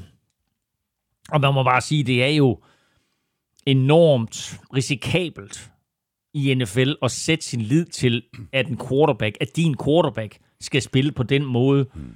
som Kyler Murray gør. Og det er, altså, det er jo ikke sådan, at de siger, hey, her har vi en super quarterback, og nu bygger vi et system op omkring ham, som er NFL-holdbart og sådan noget. Nej, de siger, hey, han spiller på den der måde i college, nu gør vi det her også. Mm. Men det fungerer i college, fordi der er du den bedste atlet, og, øh, og, og, og du kan løbe fra dem alle sammen, og modstanden er overkommelig. Øh, der er kun til, til ja, 10, 11, 12 kampe på, på, på en sæson. Ikke? Øh, her der er det bare voldsomme, brutale, ondskabsfulde atleter på alle pladser, som du står overfor. Øh, mange skrald, øh, og, og, og selv om, om Kyler Murray er en spirvip, som er meget vanskelig øh, at få fat i, så vil han blive ramt i løbet af en sæson. Øh, og det synes jeg faktisk, man kunne se til sidst, hvor han bare øh, Øh, jeg vil ikke sige, at han var en skygge af sig selv, men han var ikke lige så eksplosiv, som, som han var i, i store dele af sin første og anden sæson. Spørgsmål her fra øh, Cardinals-fan Nikolaj Bornholm. Øh, er Kyler Murray og eller Cliff Kingsbury blevet læst med den afslutning, øh, Cardinals havde på sæsonen, så er jeg ikke særlig optimistisk i forhold til 2021. Nej, det kan jeg godt forstå. Um, jeg ved ikke, om de er blevet læst. Jo, altså lidt af de selvfølgelig, og det, det, det, det sker jo i NFL. Uh, øhm, men altså, det er et eksplosivt angreb, og får det nogle playmakers ind, uh, så, så kan de også godt uh, komme tilbage på fod. Men jeg tror også, at Cliff Kingsbury er en af de trænere, som vi må betragte som øh, træner, der, der, der, der må være på vippen mm. til den kommende sæson, fordi nu har han haft to år i spidsen for, for Cardinals, og han har fået lov til at håndplukke sin quarterback, og godt nok så gik de fra at have øh, det første pick i draften der for to år siden, fordi de var decideret elendige, ikke mindst på angrebet, hvor de havde Josh Rosen som quarterback, øhm, eller hvad han nu spillede for dem. Øhm, og, øh, og, og, og dermed kan vi sige, at der, der er sket enorm forbedring af holdet, men skulle det have været endnu mere? Ja. Uh, det, det, det synes jeg godt, man kunne have tilladt sig at have lidt forhåbninger om, så jeg kan godt forstå, at man som Cardinals-fans måske sidder og er lidt skuffet. Men ja. igen, prøv at høre, det er altså svært at vinde kampe i NFL, og især når din quarterback øh, er skadet, som Kyler Murray helt tydeligt var til sidst på sæsonen. Men hvor skal øh, Kingsbury så øh, sætte ind i free agency og draften, øh, og skal de holde på Patrick Peterson? Hvad med Larry Fitzgerald? Øh, tager han lige en, øh, en sæson mere, eller hvad? ja, altså hvis de kan finde nogle krykker, der kan løbe stærkt, så gør han det jo. øh, nej, men altså Patrick Peterson, han er, øh, han er faktisk med stor sandsynlighed fortid i, i Arizona. Øh, Larry Fitzgerald har jo ikke meldt noget endeligt ud endnu. Altså, han er 120 catches. 117 faktisk vist kun noget i den retning. Efter Jerry Rice. Mm. Og den her rekord Rice har på 1547 eller 49 catches, den har jo været betragtet som uslåelig, uopnåelig. Altså Larry, han kan skimpe den. Ja. Ikke? Altså, han havde, uh, Larry Fitzgerald, han havde 54 catches i år. Ja. Og det vil sige, det er tre sæsoner mere, han skal spille, hvis han skal nå den. Med mindre, at Cardinals siger, vi vil egentlig gerne give ham den. Fordi så kan de godt give ham 60 catches i de to næste sæsoner. Altså begge sæsoner, Ja, ikke? ja, ja. Og så får han de der 120 catches, og så overhaler han Jerry Rices uopnåelige rekord. Samtidig med, at han har spillet alle sæsoner i Arizona Cardinals. Og Ja, så, og han kommer ikke til at skifte til en anden klub. Det nægter det tror jeg, det tror jeg heller ikke. Altså, og det er, bare, det er bare sådan lidt interessant, det der, ikke? Altså, nå. Øhm, så det synes jeg er værd at holde øje med nu, og vi se, om, om han kommer tilbage og så videre. Og jeg synes jo egentlig, at 54 catches i år er vanvittigt imponerende af den der gamle mand, ikke? Men øh, han griber så også alt, hvad der bliver kastet til ham. Ja, han er money. Med hensyn til forstærkninger øh, i draften der og, og free agency, så synes jeg jo stadigvæk, at de havde en kanon draft i 2020, selvom vi faktisk ikke helt har fået den impact fra, fra mange af de der spillere, som vi havde regnet med. Øh, de kunne godt bruge forstærkninger på skill positions på angrebet, øh, og skill positions, det er jo altså mere eller mindre det hele, det er running backs, det er tight ends, det er receiver, og selvfølgelig er der andre positioner, men, men altså ordentligt set synes jeg egentlig, at de har en ret talentfuld trup. Øh, så et, et, et, et, et par nye unge kræfter ind, og sådan en skadesfri Kyler Murray, så må vi se, hvad, Ja. hvad 2021 bringer. Og så blev det altså den helt store nedtur for øh, 49ers fra Super Bowl i 2019-sæsonen til bundprop i divisionen i 2020 med 6 sejre og 10 nederlag. Skal vi ikke bare blive enige om, at øh, det ikke ligefrem var mine Niners sæson? Alt, hvad der kunne gå galt, gik galt. Sjældent har jeg set så mange skader, og den sidste fjerdedel af sæsonen, der havde de ikke engang en hjemmebane længere. Mm-hmm. De måtte ikke opholde sig på øh, træningsfaciliteter eller noget som helst, og de blev pakket ind på et eller andet hotel, øh, hvor de ikke engang måtte øh, se hinanden på hotellet. De sad og spillede Playstation øh, på, på, på tværs af, mm-hmm. af det her hotel. Mm-hmm. Så var det også sådan lidt op ad bakke, ikke? Og det har været en hård sæson, øh, og, og jo især øh, for alt, hvad der hedder professionel sport i den nordlige Kalifornien, fordi øh, de distrikter deroppe, de lavede jo hårde øh, restriktioner, en, en midte overhovedet kan tænke sig til. Øh, Og det siger ikke så lidt. Nej, det, det er jo fuldstændig vanvittigt, det kan gå så gralt. Nå. Øhm, og så både for den som du skitserer der jo, øh, faktisk som det eneste hold i en øh, coronaboble øh, de sidste 4-5 uger af sæsonen. Fokus for, øh, for den Niners i offseason er for det første at få øh, Nick Bosa og, og alle de andre skadede spillere klar, og så er det helt store spørgsmål jo, hvad de gør på quarterback, om de holder fast i Jimmy Garoppolo, øh, og eventuelt drafter en ung quarterback, eller om de laver et uh, trade for eksempelvis en uh, Sam Darnold eller en Deshaun Watson. Mm. Ja. Jeg synes, Det er jo, det er jo drømmescenariet, det, Ja, til synes, ikke? ja, Men, det, men, det, men det er en dyr affære. Ja, hvis man bløder guld, øh, så, så, så er det drømmescenarie. Men jeg synes jo faktisk, det mest imponerende øh, ved 49ers sæson øh, nu her, det var jo, at, at, at forsvaret på trods af alle de der skader, stadigvæk var blandt NFL's aller, allerbedste. Øh, jeg synes, angrebet haltede. Og øh, selvom der glimtvis var noget, der mindede om, om 2019-sæsonen, øh, så var det jo slet ikke effektivt nok øh, i, i længden. Jeg har været hård ved Garoppolo øh, ved øh, flere øh, lejligheder, og det er også blevet bemærket. Mm. På, på Twitter har jeg set, der er flere af vores øh, lyttere derude, som skriver, at jeg måske, øh, at, hvad, hvad, jeg kan ikke huske, hvordan det blev beskrevet, men, men øh, han, Var der, var det ikke et eller andet med, at du er blevet forbigået i en, i en skønheds, øh, skønhedskonkurrence? Nej, nej, nej, med det var ikke mig. Var det sådan, det var? Ja, det var, nej, det var, noget, var det ikke noget med, med, med, med, med prom eller et eller andet? Nå, okay. Han var stået af med, prom queen for næsten af mig eller et eller andet. Nå, men, øhm, øh, men jeg synes faktisk reelt set, at han har givet Kyle Shanahan og Fort Niners angreb lidt håndjern på. Øh, Men han spillede jo stort set ikke i 2020-sæsonen. endnu værre. Endnu værre. Tænk sig, at han kan være så ringe, når han sidder på bænken. Ej, og- men det, men det er rigtigt. Altså, altså, men, men, men det er jo ikke kun ham. Jeg mener quarterback-position i det hele taget. Øh, så, så derfor øh, så skal Kyle Shanahan ud og finde en eller anden form for løsning øh, på den der quarterback. Øh, fordi den rigtige spilstyre, øh, derinde i midten, i det der Kyle Shanahan-system, øh, vil være en, en, en, det vil være en gave til 49ers, men det vil også være en gave til ham at komme ind i det der for, bestemt. øh, 49ers system der. Øh, og så give mig et 49ers hold til næste år, som ikke har de samme skader, og så lad os se, om de ikke er tilbage på samme niveau. Problemet er, at øh, 49ers de har rigtig mange øh, free agents, øh, og stort set ikke nogen øh, penge, ligesom øh, mange andre øh, hold i NFL ikke har. Altså, de kan lige akkurat øh, forlænge, tror jeg, Trent Williams, øh, mm. og så kan de mere eller mindre se bunden af, af, af pengegisen. Ja, det bliver jo ikke bedre af. Det her, vi har talt om, at NFL's øh, lønloft formodentlig bliver sat ned til de der omkring 180-81 millioner dollars. Øh, og øh, det er altså et, et, et niveau, som 49ers og alle andre klubber skal være under den 17. marts. Så hopper vi videre til NFC East, øh, som vi også var fuldstændig enige om før sæsonstart. Vi havde Cowboys foran Eagles, Giants og Redskins. Redskins, nu sagde jeg det. Washington selvfølgelig. Vi var så også enige om, at øh, divisionen ikke øh, så... ja, præcis. Vi var enige om, at øh, divisionen ikke så øh, vanvittigt stærk ud. Øh, den del fik vi da vi er ret i. Washington sluttede etter med en 7-9 record, som altså bragte dem i slutspillet. Giants og Cowboys, de sluttede begge 6-10, mens Eagles blot vandt fire kampe, tabte 11 og spillede en enkelt uafgjort. Washington først, øh, og det er vel en sæson Elming, som vi kommer til at huske for flere ting. Dels var det Ron Riveras første sæson som head coach i øh, hovedstaden.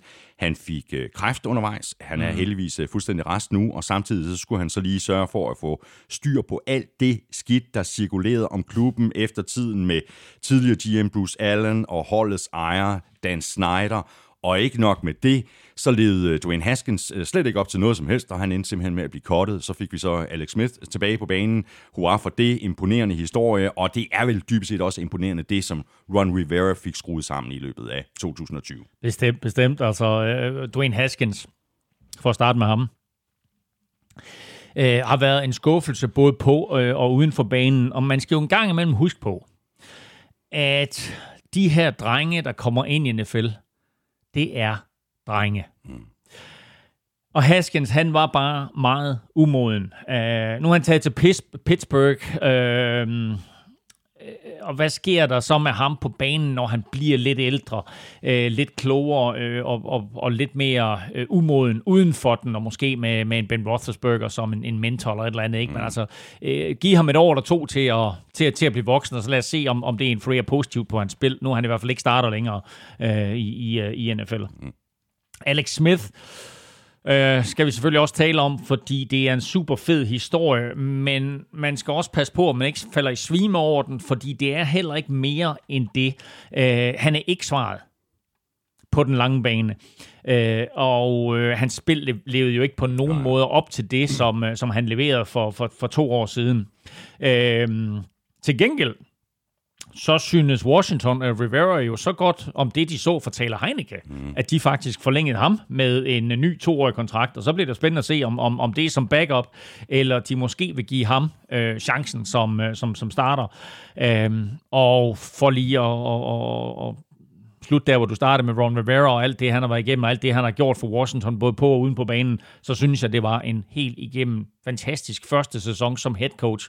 Både den måde, han har coachet holdet, men også den måde, han har ageret i pressemøder, hvad enten det har noget med fodbold at gøre, Exactly. noget med MeToo at gøre, eller noget med alt muligt andet, inklusive selvfølgelig hans kræfter, og, og han jo øh, indtil videre helbredt 7 9 13 ja. øhm, Men øhm, han har været en, en fremragende tilføjelse og og en god head coach for, for holdet uden navn. Øhm, men det vidste vi jo godt, at, at han ville være, synes ja, jeg, fordi ja, han er bare en kæmpe kapacitet. Ja, lige præcis. Og det var ja. derfor, at han blev hyret til lige præcis den opgave. Forsvaret er på hold, siger du? Hvem, hvem? Nå, ja, ja. det der uden navn. Ja, ja. Forsvaret er på plads øh, i Washington. Øh, Jeg siger ikke, at, øh, at de ikke kigger den vej igen i draften. Øh, Det er jo en strategi flere steder i NFL, at man hele tiden sørger for at gøre ens styrker endnu stærkere. Og den defensive linje er i hvert fald stærk. Øh, Det vælter med første runde picks på linjen. Ryan Kerrigan, Montez Sweat, Chase Young, som de jo tog med øh, pick nummer to øh, mm. i draften sidste år, og som jo så også endte med at blive kåret til øh, Defensive Rookie of the Year. Ja, jeg tror næppe, at de drafter en defensive lineman i, i første runde af draften igen, men man kan jo sige det på den måde, at nok vandt Washington divisionen, men de tabte jo sådan lidt øh, draftspillet. For i og med, at øh, de kom i slutspillet, så får de nu øh, draft pick nummer 19, hvor var de nu ikke kommet i slutspillet, så havde de faktisk været berettiget til pick nummer 13. Mm. Så det var den der afvejning, man måtte gøre, ikke? Men altså, jeg kan jo kigge på min egen Vikings og sige, jeg ville jo hellere have været i slutspilleren, ligge der og rode, hvor, hvor, hvor vi gør nu. Men øh, jeg vil sige, lidt hjælp på den offensive linje er, er tiltrængt. Øh, en receiver eller to øh, vil også være godt, og så øh, naturligvis øh, tage et kig på, om, om de kan få fat i, i fremtidens quarterback. Øh, det må være noget af det, der står højt på, på Riveras ønskeliste.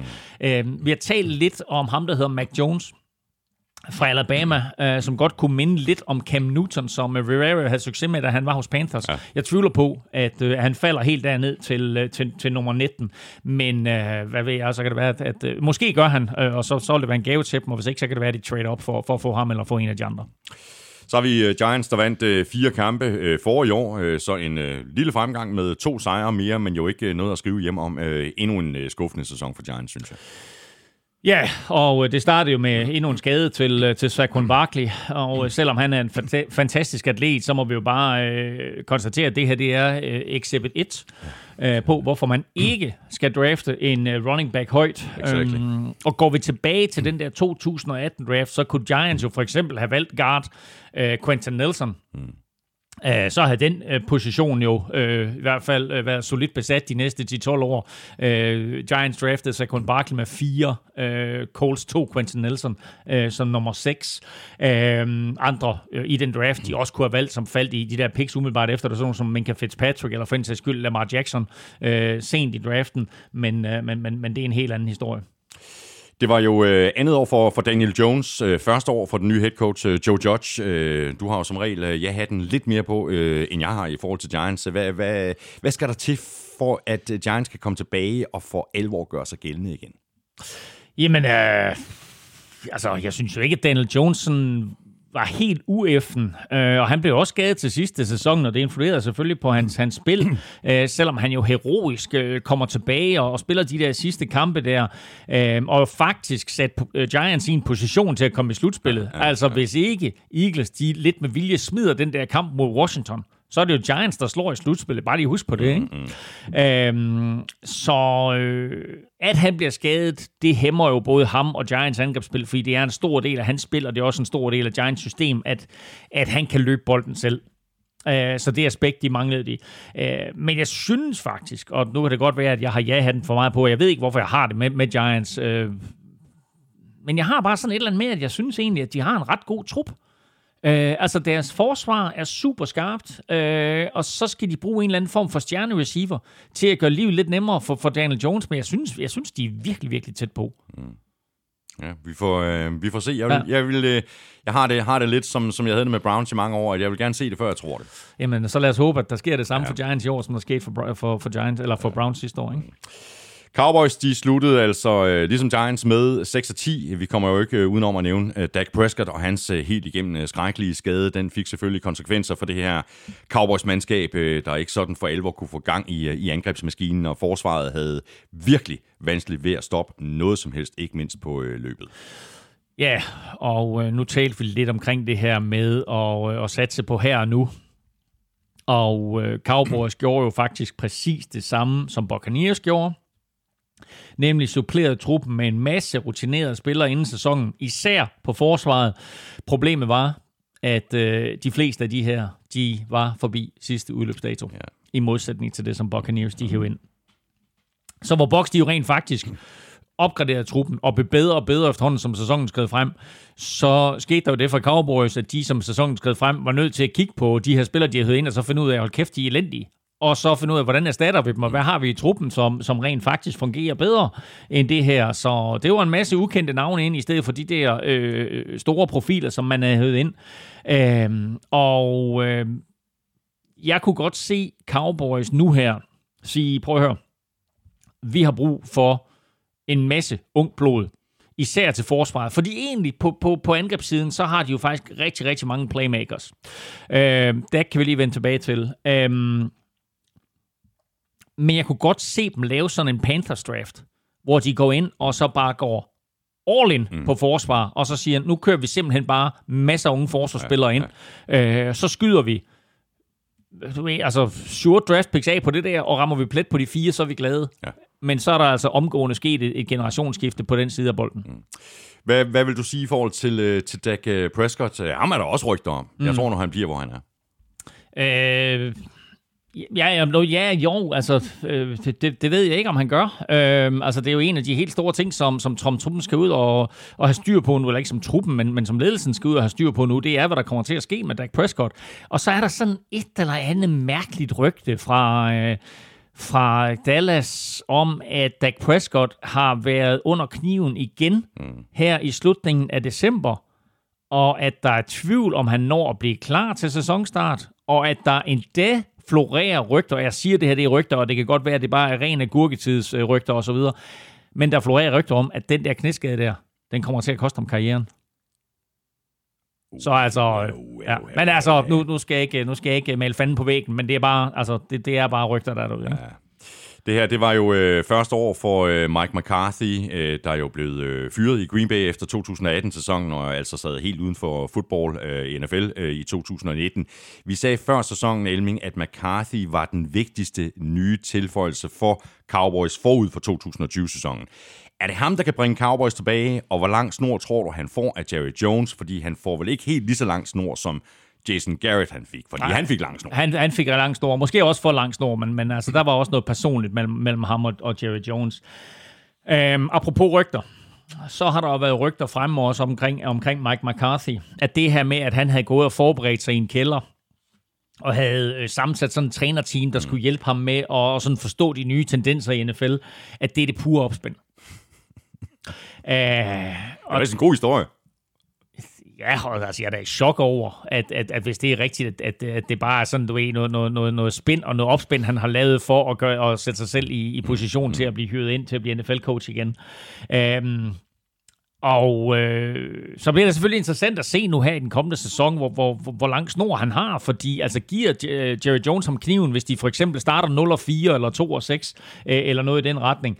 Øh, men altså, igen, det helt afgørende kriterie for succes øh, er jo ikke McCarthy, men derimod, hvad der sker med Dak Prescott. Mm. Uh, så lad os nu sige, at det der med, med, med, med, med alvoren af skaden ikke, ikke er uh, så alvorlig. Uh, så er spørgsmålet, kan de blive enige om en ny kontrakt, uh, og naturligvis i hvilken forfatning han, han kommer tilbage, og hvornår han kommer tilbage. Mm. Eagles, de havde øh, også en skidt sæson. Øh, de kunne ikke helt finde ud af, hvem der skulle øh, spille quarterback. Det ved jeg faktisk ikke, om de selv ved nu, fordi konsekvensen af den her skuffende 2020-sæson blev jo, at head coach Doug Peterson fik sparket blot få år efter, at han havde bragt Lombardi-trofæet til Philadelphia. Vi kan jo bare konstatere, Elming, der er ikke særlig langt fra top til bund i NFL, og der er ikke langt fra succes til fiasko. Nej, det er, det er helt vildt. Det er altså kun tre år siden, at uh, Doc Peterson han blev hyldet som held og øh, fik sin egen statue, fordi han jo endelig var manden, der gav Philadelphia en øh, Super Bowl-titel. Men øh, det går ned ad bakke siden, og øh, Eagles var jo fuldstændig vanvittigt skadesramt i år. De havde på et tidspunkt øh, i sæsonen her, hvor de stillede op med to af deres normale starter øh, ud af de 11, der er på angrebet. Øh, der, der, der var der altså kun to, det var Carsten Wentz, og så, øh, jeg tror, en offensive lineman eller et eller andet. Ikke? Så altså, det, det, var, det var rigtig, rigtig skidt kørende. Ja. Øh, og vi må bare sige, at, at øh, det var svært for, for det var svært for Eagles at skabe noget sammenhængende angreb. Og alle de her skader gjorde det jo svært for, for trænerstaben og, og skabe noget, noget kontinuitet, og det gjorde det enormt svært for Carson Wentz øh, at, at spille quarterback, og han lignede jo faktisk en, en mand, der var mindre komfortabel stor del af sæsonen, end, end Patrick Mahomes var i Super Bowl. Ja. Ny head coach er Nick Sirianni, øh, der er kommet til fra Coles. Øh, han, han har også en stor opgave foran sig, ikke? Jo, jo, helt sikkert. Altså, han, som du siger, Nick Sirianni, han kommer til fra Coles, og der har han jo øh, stået i lære hos øh, Frank Reich, der blev head coach efter at han var offensive coordinator øh, og førte Eagles, altså for Eagles, og førte dem til, til før nævnte Super Bowl sejr, så ringen den jo sådan næsten sluttet, ja. øh, kan man sige. Så spørgsmålet er jo bare, om Carson Wentz stadig er der, øh, eller om det er Super Bowl-helt øh, Nick Foles, der kommer hjem og, og, og bliver ny quarterback, eller om de går videre med Jalen Hurts, eller, eller hvad de gør. Øh, og det er klart, at det er noget, som, som Nick Sirianni, han jo er med ind over den her proces, og skal finde ud af, øh, hvad det er, øh, han vil, og hvilken retning han går i, og det er jo nok den første og største mm. opgave, han sådan står overfor. Øh, og så skal han have skubbet noget selvtillid ind i det her mandskab, fordi godt nok så er Eagles øh, blandt øh, de ældste hold sådan i, i, i gennemsnit, hvis man ser over hele truppen, men det er stadigvæk en god trup, Øh, og kan de få lidt nyt blod ind øh, i, i draften og så videre, øh, og få en ny start rent mentalt, så tror jeg også godt, at, at han kan få dem sådan rimelig hurtigt tilbage på fod igen. Men det der med quarterbacken, det er klart, det er ja, super afgørende ja, for det dem. er det. Så mangler vi bare NFC North, inden vi skal have trukket lod om lidt uh, taffelchips, uh, og her var vi øh, næsten enige før sæsonstart. Jeg havde uh, Packers øh, foran Vikings, du havde dem øh, omvendt, øh, ellers var vi enige om, at øh, Bears ville slutte 3 og Lions 4. Sådan gik det ikke helt. Øh, det var et øh, close race om andenpladsen mellem Vikings og Bears, men det var så også mere eller mindre det eneste, der var close i den division, fordi Packers de satte sig på divisionen med 13 og 3. Bears de sluttede 8 og 8, Vikings 7 og 9, og Lions de endte som øh, rosinen i pølsen med 5 og 11.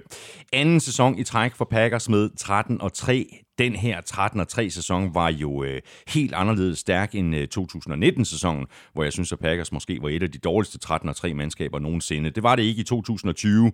Der var til Adams slog sig for alvor fuldstændig igennem som en af de absolute top receiver i NFL, og Aaron Rodgers spillede en øh, helt igennem fremragende sæson, som han så også kunne krone med at blive MVP. De manglede så lige det sidste for at kunne gå hele vejen. Mm. Og nu skal jeg ikke uh, tærske langhalm på det, og jeg er jo heller ikke sådan en, uh, jeg er heller ikke sådan en, uh, jeg er ikke heller ikke sådan en uh, vis og vis og vis type. Men, Men hvis, hvis nu. Packers havde draftet lidt anderledes, og måske havde været lige så aggressiv i free agency sidste år, som mm. de var i 2019, hvor de fik Smith-brødrene ind.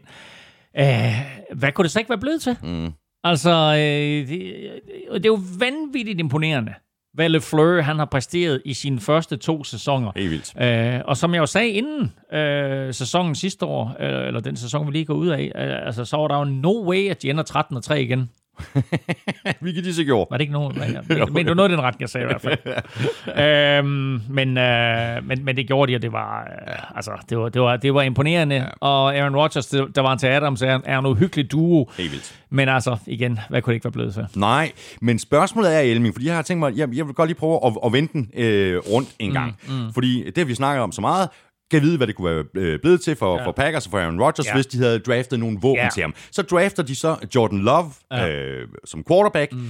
Måske var det jo i virkeligheden det move, der pissede Rodgers så meget af, at han igen blev en af ligaens bedste quarterbacks. ja, men det er da ikke umuligt. uh, han, følte sig, han følte sig så ramt på stoltheden, at han lige, uh, han lige havde behov for at spille sådan en sæson, hvor han jo uh, både sendte en klar besked til, til Packers uh, om, at uh, jeg er uh, jeres franchise quarterback, og også lige sendte en besked til Jordan Love om, hey, rookie, det er sådan her, man spiller du bare quarterback siddende i NFL. bænken, ikke? Jo.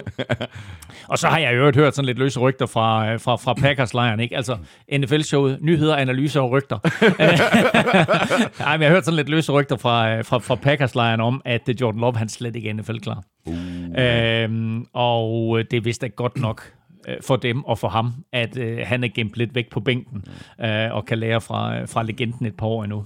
Men må ikke, at de så øh, griber det lidt anderledes an i år, trods alt, og, og øh, får fat på nogle våben til Rodgers? Det kan man håbe, og, og, Rodgers er jo også kølet lidt af, selv efter de her udtalelser, umiddelbart efter, efter de tabte i slutspillet, hvor han jo ikke helt vidste, hvad der ville ske med ham øh, i den kommende sæson. Øh, så sagde han i sidste uge i, en, øh, i, et, i et radiointerview, øh, I can't see why I wouldn't be back. Nej.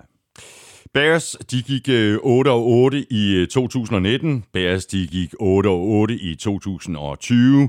De vandt divisionen i 2018 med 12 sejre. Det virker til at være gået i stå i Chicago, og sikke noget rod på quarterback med Mitchell Trubisky, og så Foles, og så Trubisky igen. Ja, ja, men man glemmer bare, at de faktisk var i slutspillet. Hmm. Øh, ikke ved egen hjælp, vil jeg sige, men, øh, men de var der. Øh, men det der med Trubisky og Foles, det giver dem jo faktisk lidt af et dilemma. Fordi jeg synes jo ikke, at der var nogen tvivl om, at angrebet det fungerede bedre med Trubisky som quarterback. Problemet for dem er jo, at... Øh, Ja, i hvert fald til sidst på sæsonen. de var 3-0, da de skiftede ham ud. Ja, men synes du, det svingede? Nej, men det svingede sgu da bedre, end da Nick Foles han kom ind. Jeg er fuldstændig enig. Jeg siger ikke, det svingede. Jeg siger bare, at angrebet fungerer bedre med Mitchell Trubisky som quarterback. Deres problem er bare, at de ikke valgte at indløse øh, det, man kalder fifth year option. Alle klubber, som, altså alle spillere, som er valgt i første runde, øh, de får en fireårs kontrakt, og så har de sådan et femteårs option på, som klubben kan indløse, øh, hvis de synes om spilleren. Ja. Den skal indløses, inden det fjerde år går i gang. Og der valgte Bears altså ikke at indløse øh, Trubiskys øh, 50 option. Og det betyder, at han er free agent her øh, 17. marts. Og så er spørgsmålet nu, øh, forlænger de ham? Hvad vil fanbasen sige til det? Altså, at, bliver, bliver de ej, eller synes det er ham fedt, og har de noget tiltro til, at, at, at det vi så fra ham i slutningen af sæsonen, det rent faktisk er et niveau, han, han, han, han, han kan forbedre måske endnu mere? Øh, er der et andet hold, øh, der byder sig til? Hvad vil han selv? Skal vi også lige tage med i den der betragtning, fordi det er jo ham selv, der fuldstændig bestemmer nu. Altså, Bears har jo ingenting at, sku- at, at, at sige over ham. Øh, og så prøv at tænke på lige. Har den første quarterback draftet i årgang 2017. Jamen, det gør stadigvæk Foran- i Chicago. I, det, det foran ondt. Patrick Mahomes, Ja, foran Deshaun Watson. Exactly. Øh, og så er der jo igen de her... Og de traded op for at tage ham. Ja, det- Fra 3 til 2. Ja, det er rigtigt. Hold kæft, man. Jamen, det, er- det er så sindssygt, det der. Nå, øhm, nå og så øh, med hensyn til quarterback-positionen der i Chicago, så er der jo øh, de rygter, som vi også skitserede i, i sidste uge, tror jeg det var, omkring, at øh, der er en mulig trade på vej for Carson Wentz til øh, Chicago, øh, hvor Joe DeFilippo jo er quarterbacks coach, øh, og, øh, og det vil så i givet fald sende Nick Foles tilbage til Philly. Nu må vi se, hvordan det ender. Quarterback er jo så langt fra den øh, eneste position, hvor Bears har nogle valg, de skal have truffet her i de kommende ugers tid. Der er mange valg, og øh, først og fremmest skal de jo finde ud af, hvad der skal ske med øh, receiver Allen Robinson. Altså, han har etableret sig som, øh, som en af NFL's øh, absolut bedste på positionen, og øh, altså, prøv at høre, han, han producerer jo bare masser af catches og masser af yards, øh, uanset hvem der spiller quarterback, og uanset hvor impotent øh, angrebet det er. Han er free agent, og øh, de seneste rygter går på, at øh, Bears de vil franchise tag ham, øh, og øh, altså dermed vil beholde ham i klubben. Men han vil angiveligt gerne selv væk. Og øh, så er der jo, kan vi roligt konstatere her, sådan en øh, potentiel konflikt, som øh, Bears lige skal finde ud af, hvordan de, øh, mm. de håndterer der. De er presset på lønloftet, øh, så der er andre spillere, som måske kommer til at lade livet, øh, for at det sådan, at de kan, kan under de her 180 millioner dollars. Øh, en øh, Cordell Patterson, mm. som er et monster på, på special teams, både som returner, men også i opdækningen. Øh, Cairo Santos, som endelig har givet Bears et svar på kicker, øh, kan være væk. Øh, safeties, øh, cornerbacks øh, til Sean Gibson og, og Dian Bush øh, er nogle af de navne. Øh, der er free agents, som klubben helt sikkert gerne vil forlænge, men, øh, men det godt kan være tvivlsomt, om, øh, om de har kuglerne til. Mm. Vikings, de sluttede øh, altså 7-9. Øh, der var øh, gode takter undervejs. Øh, også nogle åbenlyse udfordringer, synes jeg. Der er stadig problemer på den offensive linje. Det er ikke den store hemmelighed. Og så skulle de også lige have lappet lidt huller i secondaryen, hvor de før sæsonstart måtte sige øh, farvel til deres øh, tre bedste cornerbacks, øh, plus defensive end Everson Griffin, plus Stefan Dix på angrebet. Den sidste del øh, fandt de da en løsning på i draften. Vi har talt om ham flere gange i løbet af sæsonen, og nu vil jeg nævne ham igen. Justin Jefferson, mm. sikke en sæson han havde. Ja, han var da en gave til det, til det mandskab her. Det betød jo faktisk, at angrebet var rigtig, rigtig godt, mm. og at uh, head coach Mike Zimmer var ude og kalde det det mest eksplosive angreb, han havde haft i sin tid i klubben. Syv år har han været head coach for, for Vikings, og nu her endelig fik han et angreb, som fungerer på præcis den måde, han gerne vil, nemlig med fokus på en meget, meget stærk running back, og så en quarterback og nogle receiver, som, som kan lukrere på det. Øh, den offensive linje skal stadigvæk opgraderes, selvom den var bedre end, øh, end set længe. Men altså må jeg sige, angrebsmæssigt, så er alle playmakers på plads, og øh, Kirk Cousins øh, spillede jo faktisk en rigtig, rigtig god sæson. Den allerstørste udfordring er måske, at offensive coordinator øh, Gary Kubiak øh, har valgt at trække sig tilbage. Øh, så det gælder for Vikings om at fortsætte de her øh, gode tendenser, som, som han skabte over de sidste par sæsoner, og derfor har de så valgt at gøre hans søn, øh, Clint Kubiak, til øh, offensive coordinator. Så håber vi, at, at øh, der ikke øh, sker andet, end at maskinen bare fortsætter. Ja. Vikings, de draftede jo øh, ekstremt mange spillere i sidste års draft. Øh, er det samme fremgangsmåde i år, altså mange nye unge spillere, eller tror du, at Vikings er nået til et punkt, hvor de måske mere præcis går efter nogle bestemte spillere, og måske endda trader op i draften, altså mm. færre, men potentielt bedre spillere? Altså begge dele er jo, er jo muligt, kan man sige, men, øh, men Vikings havde en vanvittig god draft sidste år, øh, så hvis de kan gentage det, så kan de altså ret hurtigt få lavet et generationsskift, og ikke mindst øh, forsvaret tog jo et, et stort skridt fremad i den sidste halvdel øh, af 2020, øh, og fandt sig selv, som, øh, som sæsonen den skred frem. Husk på, Daniel Hunter, sad ude ja. hele sæsonen. Nu nævnte du de her spillere, de havde mistet, men de har mistet jo principielt også Daniel Hunter, fordi han var skadet, nakkeskadet og sad ude hele sæsonen. Og betonklodsen Michael Pierce, som vi nævnte i, i starten, øh, sad ude med den her, øh, altså på den her coronaliste frivilligt. Mm. Øh, så jeg vil sige det på den måde, at, at øh, Vikings med en, en, en fin draft, øh, er det da ikke umuligt, at, at vi får et slagkraftigt mandskab og se i 2021, altså både Hunter og Michael Pierce kommer tilbage nu her, ikke? Altså, så det, det er to spillere, du får ind, som i den grad for, forbedrer mandskabet, og hvis du så øh, lige tilføjer et par unge kræfter, og de der, som de fik, fik tilføjet i 2020, de stepper endnu mere op, men altså, så er det da ikke helt tosset. Øh, Vikings har meget, meget få dollars at rute med, så vi kommer ikke til at se dem være super aggressive i free agency, så det er draften, de skal satse på. Og så havde vi begge to uh, Lions til at slutte nederst i divisionen, selvom jeg mener faktisk, at du sagde, at uh, det ikke ville undre dig, hvis de gik hen og vandt uh, mm. divisionen. Sådan gik det som uh, bekendt ikke. Uh, det hele det endte med, at uh, Matt Patricia fik sparket. Uh, det kommer aldrig rigtigt til at fungere i Detroit med den her uh, New England-fasong. Nej, det gjorde det ikke. Uh, så uh, ud med Matt Patricia og uh, ind med Dan Campbell, og så er det jo spændende at se, hvad den nye tilgang bliver, altså bortset fra selvfølgelig at, at bide modstanderne i knæskallen. ja, præcis. ja, fordi nu er det en ny start i Detroit. Uh, ny GM uh, i Brad Holmes, og så nævner du Dan Campbell som ny head coach. Uh, væk er Matthew Stafford, nu er det Jared Goff, uh, men det er jo, der er jo ikke nogen, der siger, at Lions ikke også drafter en ung quarterback til april. Øh, de har jo noget at skyde med. De har et højt draftpick, nemlig nummer 7. Ja. Så det er ikke fuldstændig utænkt. Nej, det er det ikke, og det bliver da selvfølgelig super spændende øh, med, med Goff, øh, fordi altså, han håber jo selv på en frisk start i Detroit. Og øh, Lions håber jo på, at de kan give ham et system, hvor han rent faktisk passer ind i. Mm. Øh, så de mener jo egentlig, at de har opgraderet på positionen, øh, i stedet for, som andre mener, at de bare har taget Goff for draft picks. Øh, og husk lige på, at de her to draft picks, som de har fået for Goff, altså to første runde draft picks, det er jo først af i 2022 og 2023, så vi ser jo først effekten af dem øh, på et senere tidspunkt. Øh, men de er i en god position til at lave en genopbygning, eller det vi så med Cleveland.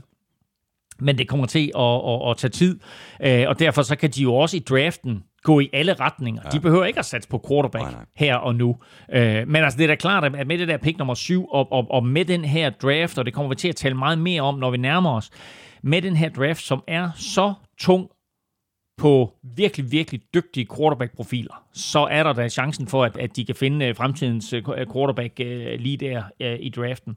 Men altså, de kan også godt bruge en, en receiver, og så skal de jo nok på et eller andet tidspunkt have gjort noget ved øh, NFL's absolut øh, ringeste linebacker-korps. Så hvis der er noget at, at komme efter der på linebacker-positionen højt, eller de måske kan trade ned og få endnu flere draft picks, ja, ja. og så tage øh, der, deres favorit på linebacker der, så er det også en mulighed for dem. Men øh, altså jeg vil sige, øh, det må være frustrerende at være Lions-fan, øh, fordi altså bedst som man tror, at, at, at nu er der nye vinder, nu sker der nye ting, jamen altså så taber de 10, 11, 12 kampe, det skal der altså gerne vendes, vendes øh, hurtigt rundt på med, med den her nye ledelse og nye head coach. Det skal der. Det var det, så er vi igennem uh, øh, NFC om et øjeblik, der kaster vi os uh, over AFC. Først der skal vi lige have trukket lod om et uh, par kasser taffechips. Wow! Ugen spiller præsenteres af Tafel. Nu skal vi nemlig have fundet en øh, vinder i øh, ugens spillerkonkurrence. Vi spillede den på øh, Twitter i øh, går, og øh, det var sådan lidt øh, anderledes spørgsmål end øh, sædvanligt. Spørgsmålet lød simpelthen, hvor ender J.J. Watt? Og øh, der var fire svarmuligheder, vi var også inde på det begyndelsen af udsendelsen. Steelers, Packers, Bears, og så var der den fjerde mulighed, et helt fjerde sted. Nedefra tror kun 5% på, at Watt ender i Bears. 24% tror på Packers. Lidt flere tror på Steelers, nemlig 28%, mm. og hele 43% tror, at det bliver et helt andet sted. Øh, der kan man jo ligesom også sige, der er der en del flere klubber at tage af, så øh, lagt sammen, så giver det altså 43% øh, Men der er øh, rigtig mange, der også har skrevet øh, bud på, hvor de tror, at han så ender. Præcis. Øh, og øh, der er mange bud, men øh, de bud, der er blevet nævnt flest gange, det er Bucks, mm. Chiefs mm. og Bills. Og øh, Baltimore øh, er der også en her, jeg kan se. Øh, og Denver. Øh, og der er en, Morten Ramsted her, skriver ind på Facebook. Øh, han skal til Denver, klart, sammen med sin quarterback. Ja, præcis. Det er der mange, det, der det, er håber. Sean, det er Sean Watson, så lige sådan en double op på Water Watson. Ja, ja, præcis. Det er der Øh, også flere 49er-fans, der har skrevet, at, Ja. ja. at, at det ville være en rigtig, rigtig god idé, hvis både Deshaun Watson og J.J. Watt, de, øh, de kom til San Francisco. Og uh, Lars Løkke Nielsen skriver, uh, Watt plus Aaron Donald i Rams kunne være fedt. Ja, er du tosset, mand. Faktisk en hel del på, på, Ja, ja, på Rams ja, her. Um, så, uh, så Dolphins er der også en. Så uh, masser af muligheder selvfølgelig, mm. og derfor også en stor sandsynlighed for, at ja. vi trækker. Og du er allerede godt i gang, og hvis der er en, der er god til det der med at trække lod, Elming, så er det jo dig, fordi det er jo dig, der er. Lykken skud ind. Og Lykken skulle ind har allerede trukket en op her. Ej, hvor er det sjovt. Det her, det, det okay. Det er, faktisk- hvad, hvad hed ham der, jeg sagde før? Okay, nej, han hed Lars Lykke. Ja, Lars Lykke. Ikke den Lars Lykke. Men, men her er der, faktisk, der er det faktisk Kasper Andersen, der skriver Rams sammen med nummer 99. Sådan der. Ikke? Så, Ja, ja, så dobbelt op på nummer 99, Det er øh, og det er Kasper her fra København. Stort tillykke til dig, øh, Kasper øh, Andersen. Jeg sender dit øh, navn og adresse videre til Rookie Helle på tafel, og så sørger hun for, at du modtager din gevinst, inden der går alt for lang tid. Så er vi fremme ved lodtrækningen nummer to, som jo er forbeholdt alle dem, der støtter os på øh, tier.dk. Og det er jo her, vi trækker lod om øh, endnu en kasse med taffelchips. Og i den her kasse, der er der så også vores egne chili cheese og barbecue touchdown chips. Elming, du ved øh, præcis, øh, hvad du skal gøre. The hand is in the purse, and the winner has been found. Og øh, det er en, der har været med os øh, siden 14. oktober 2018, mm-hmm. så det er efterhånden et stykke tid. Og øh, det er en, der bare kalder sig SM. SM Søren- og lidt mere. Kam- Søren- Kammers, Kammersgaard. Søren Martin Kammersgaard. Sådan der, Søren Martin Kammersgaard. SM Kammersgaard, øh, tillykke med det. Øh, kæmpe stor tak for øh, støtten på tier.dk, både til dig og til alle andre, der støtter os. Øh, og øh, Kammersgaard, øh, du får en øh, mail fra mig lidt senere i dag. Når jeg så har fået din øh, postadresse og dit fulde navn retur, så sender jeg oplysningerne videre til Rookie Helle på øh, tafel. Så tager vi hul på øh, AFC. Vi lægger ud med AFC Vest, hvor vi jo har Chiefs, der nåede i Super Bowl for andet år i træk, men altså ikke formået at øh, genvinde titlen. Det ændrer dog ikke på det faktum, at vi begge havde Chiefs som klare favoritter til at vinde divisionen. Derudover så var AFC Vest faktisk den division, vi var mest uenige om. Efter Chiefs, der havde du øh, Chargers, Broncos og Raiders. Jeg havde Broncos, Raiders og Chargers. Ingen af os fik øh, rigtig ret. Øh, og vi ramte øh, begge to Chiefs med 14-2, men det var så også det. Raiders blev toer med 8 og 8. Chargers 3'er med 7 og 9, mens Broncos altså sluttede allersidst med 5 og 11. Vi tager dem fra øh, toppen. Chiefs de sluttede altså 14 og 2 og vandt dermed divisionen fuldstændig suverænt, og jeg har faktisk meget vanskeligt ved at se, hvem der fra den her division skulle kunne true Chiefs i 2021. Ja, ja, jo, og dog, altså, hvorfor ikke, øh, hvorfor, hvorfor ikke Chargers? De har en ung stud på quarterback, de har lige fået en defensiv guru ind som head coach, og der er masser af defensivt talent, og måske har Box jo givet os et, et blueprint på, hvordan man, øh, man, man stopper Chiefs, altså øh, Chargers tog, tog Chiefs i overtime i sæsonens første kamp, og de slog dem i den sidste, så det er da ikke helt umuligt, men øh, når det så er sagt, så er det også klart, at øh, Chiefs lige nu er favoritter til at gentage sejren i divisionen, og er jo også umiddelbart favoritter i AFC-halvdelen, sådan lidt afhængig af, af Bills og et par, par andre hold, men, ja. men umiddelbart favoritter. Chiefs er jo et af de hold i NFL, der ikke har sådan et uh, stort fedt uh, spørgsmålstegn stående ud for quarterback med Holmes og mand nu og i mange år frem. Spørgsmålet er så, hvilken vej Chiefs de går her i offseason, fordi trust me, Andy Reid han vil gøre alt, hvad han kan for at undgå en gentagelse af det, vi så i Super Bowl, så det bliver vel mm. næppe sådan et luksuspik i uh, første runde som sidste år, hvor de to Clyde edwards er. Nej, man kan så håbe på, at de får ham øh, lidt bedre integreret i, i angrebet i år, øh, og at de måske endda indtænker sådan lidt mere varieret angrebsspil, øh, i stedet for at det hele det hænger på Mahomes' arm. Øh, skaderne på den offensive linje var jo også et øh, vink med en vognstang om, at øh, der skal forstærkninger til der, øh, og, så, og, og ikke mindst jo sikre sig en bedre bredde. Øh, og husk på i øvrigt, at Andy Reids aller, aller første pick i spidsen for Chiefs, det var Eric Fisher, altså offensive tackle der med, med pick nummer 1 i 2013. Så... Øh, han har jo vist, at han ikke er bange for øh, at, at drafte linemen i første runde, selvom det jo så er, er pick nummer 31, de har nu her. Øh, og så må vi sige, så kunne linebacker-positionen jo også godt øh, klare en opgradering. Så ja. nej, jeg tror, at øh, det der med at tage et, et luksuspick, som de gjorde sidste år, måske var sådan lidt kold høne. Ja. Øh, kold høne. det er en kold høne. ikke, du ved. øh, det tror jeg ikke, det bliver i år. Spørgsmål her fra Peter Højberg. Øh, hvad gør Chiefs på receiver-positionen? Kelsey og Hill er på kontrakt, så de giver sig selv. Men Watkins, Robinson og Byron Pringle har alle tre kontraktudløb, og Michael Hartman har jo ikke ligefrem shined. Øhm, er der nogen, man skal forlænge? Altså, jeg synes på en eller anden måde, at Michael Hartman har en rolle på det her hold. Øh, hans fart finder du ikke bare lige i alle spillere. Så det er, det, det, det er et facet, som kan bruges både på special teams og også i, i alt det her øh, hurlum high forvirring frem og tilbage, reverses, alt muligt, som, som Chiefs ønsker at, at køre. De tre andre, ja, de er alle sammen erstattelige. Altså, så jeg vil sige, altså Sammy Watkins øh, er, er, er, for dyr i forhold til den produktion, han leverer, og de to andre, jamen altså, det er da gode spillere, og de, men de nyder bare godt, at det er med Homestad quarterback. Der kan du sagtens finde andre spillere. Raiders, de sluttede to år. Øh, de lå jo rigtig godt til i den første halvdel af sæsonen. Øh, de slog blandt øh, andre Chiefs i u 5, og så faldt det hele lidt sammen om ørerne på John Gruden og company i den sidste halvdel. Fuldstændig ligesom det i øvrigt gjorde i 2019. Hvad er problemet i Vegas? Ja, altså det umiddelbare svar er jo forsvar. Øh, fordi de tillader simpelthen for mange point. Øh, og det bliver svært at vinde uge efter uge, hvis du ved, at dit forsvar det lukker 30 point ind. Altså Lions lukkede flest point ind i år. Jaguars lukkede næst flest ind. Raiders tredje flest. 478 point i 16 kampe. Det er næsten præcis 30 point per, øh, per kamp. Øh, og det kan til nød gå an, hvis du selv scorer øh, masser af point, men, øh, men det tempo der, det kunne Raiders og, og Carr jo bare ikke holde oppe øh, i en hel sæson. Øh, og sæsonen havde jo også været endnu mere katastrofal for dem, hvis det nu havde været holdet, der havde tabt til Jets. Mm. Øh, nu hævde de i stedet for det der, den der mirakelsejr i land, øh, kort før tid på en, på en opdækningsfejl af, af Jets og et eller andet vanvidskast af, af Derek Carr. Men, øh, men nej, det gik ned ad bakke i år, mm. præcis som det gjorde sidste år. Ja. Holder øh, Guden fast i Derek Carr? Tror du, øh, jeg føler sådan lidt, der er noget øh, havde kærlighed mellem de to, øh, eller tror du, han laver skiftet til Marcus Mariota, fordi han gjorde det jo rigtig godt, da han fik chancen i december. Du var mm. også inde på det lidt tidligere i udsendelsen, Elming, efter at øh, Carr blev skadet. Spørgsmålet er så, om han ryger til Patriots, fordi det er jo et af de rygter, der er i omløb. Er det det? Nå, det har jeg faktisk ikke hørt. Jo, jo. Nyheder og rygter. NFL-showet. Nyheder, analyser og rygter.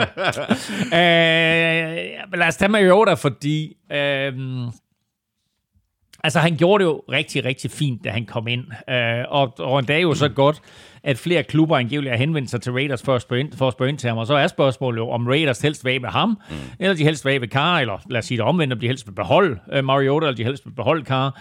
Øh, og... Øh, det kan også være, at de skal have en helt frisk start på quarterback. Altså nu er de flyttet til Las Vegas, og den første sæson i Las Vegas blev fuldstændig amputeret på grund af corona.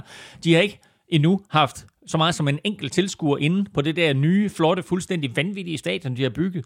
Så hvis nu de skal have sådan en frisk start på hele den her tilværelse i Las Vegas, og corona forhåbentlig er øh, mere eller mindre væk til, øh, til, til september, Øh, og der kan begynde at komme tilskuere ind. Skal de så ikke også have et nyt ansigt mm. på det her mandskab? Mm. Mm. Altså er det ikke der, hvor de så skal ud og sige, fint nok, nu finder vi den nye quarterback, det nye ansigt, og så får vi den helt friske start i Las Vegas. Mm. Chargers, de endte træer. De sluttede sæsonen øh, rigtig godt af med fire sejre i øh, streg, og øh, nu er jeg sådan lidt tilbage på Chargers-vognen. Jeg har jo også haft det sådan lidt øh, brandbarn, øh, skyr ilden fordi at jeg har troet så meget på dem flere mm. år i træk, ligesom dig. Øh, nu gør jeg det faktisk igen, og det handler om to ting. Øh, for det første, på grund af Justin Herbert, og det her er noget overraskende, men temmelig overbevisende gennembrud, vi fik fra ham øh, og som jo også gav ham uh, Offensive Rookie of the Year-titlen. Ja, og præcis, som jeg havde forudsagt inden sæsonen. ja, præcis. uh, han det var, var godt set. Jamen, det synes jeg faktisk også. Han var imponerende, og uh, alt, hvad han foretog sig, var imponerende. Ikke mindst det faktum, at han havde modet uh, til at bestikke holdlægen til at stikke en nål i den startende quarterbacks hjerte der. uh, det var jo det var genialt set. Ja, præcisionsarbejde. Men, uh, det må man sige. Men uh, altså, når det så er sagt, så er det jo vildt at se, hvordan en quarterback pludselig kan transformere og løfte et helt hold, et helt hold omkring sig. Altså nærmest alle spillede jo bedre, både på angreb og på forsvaret.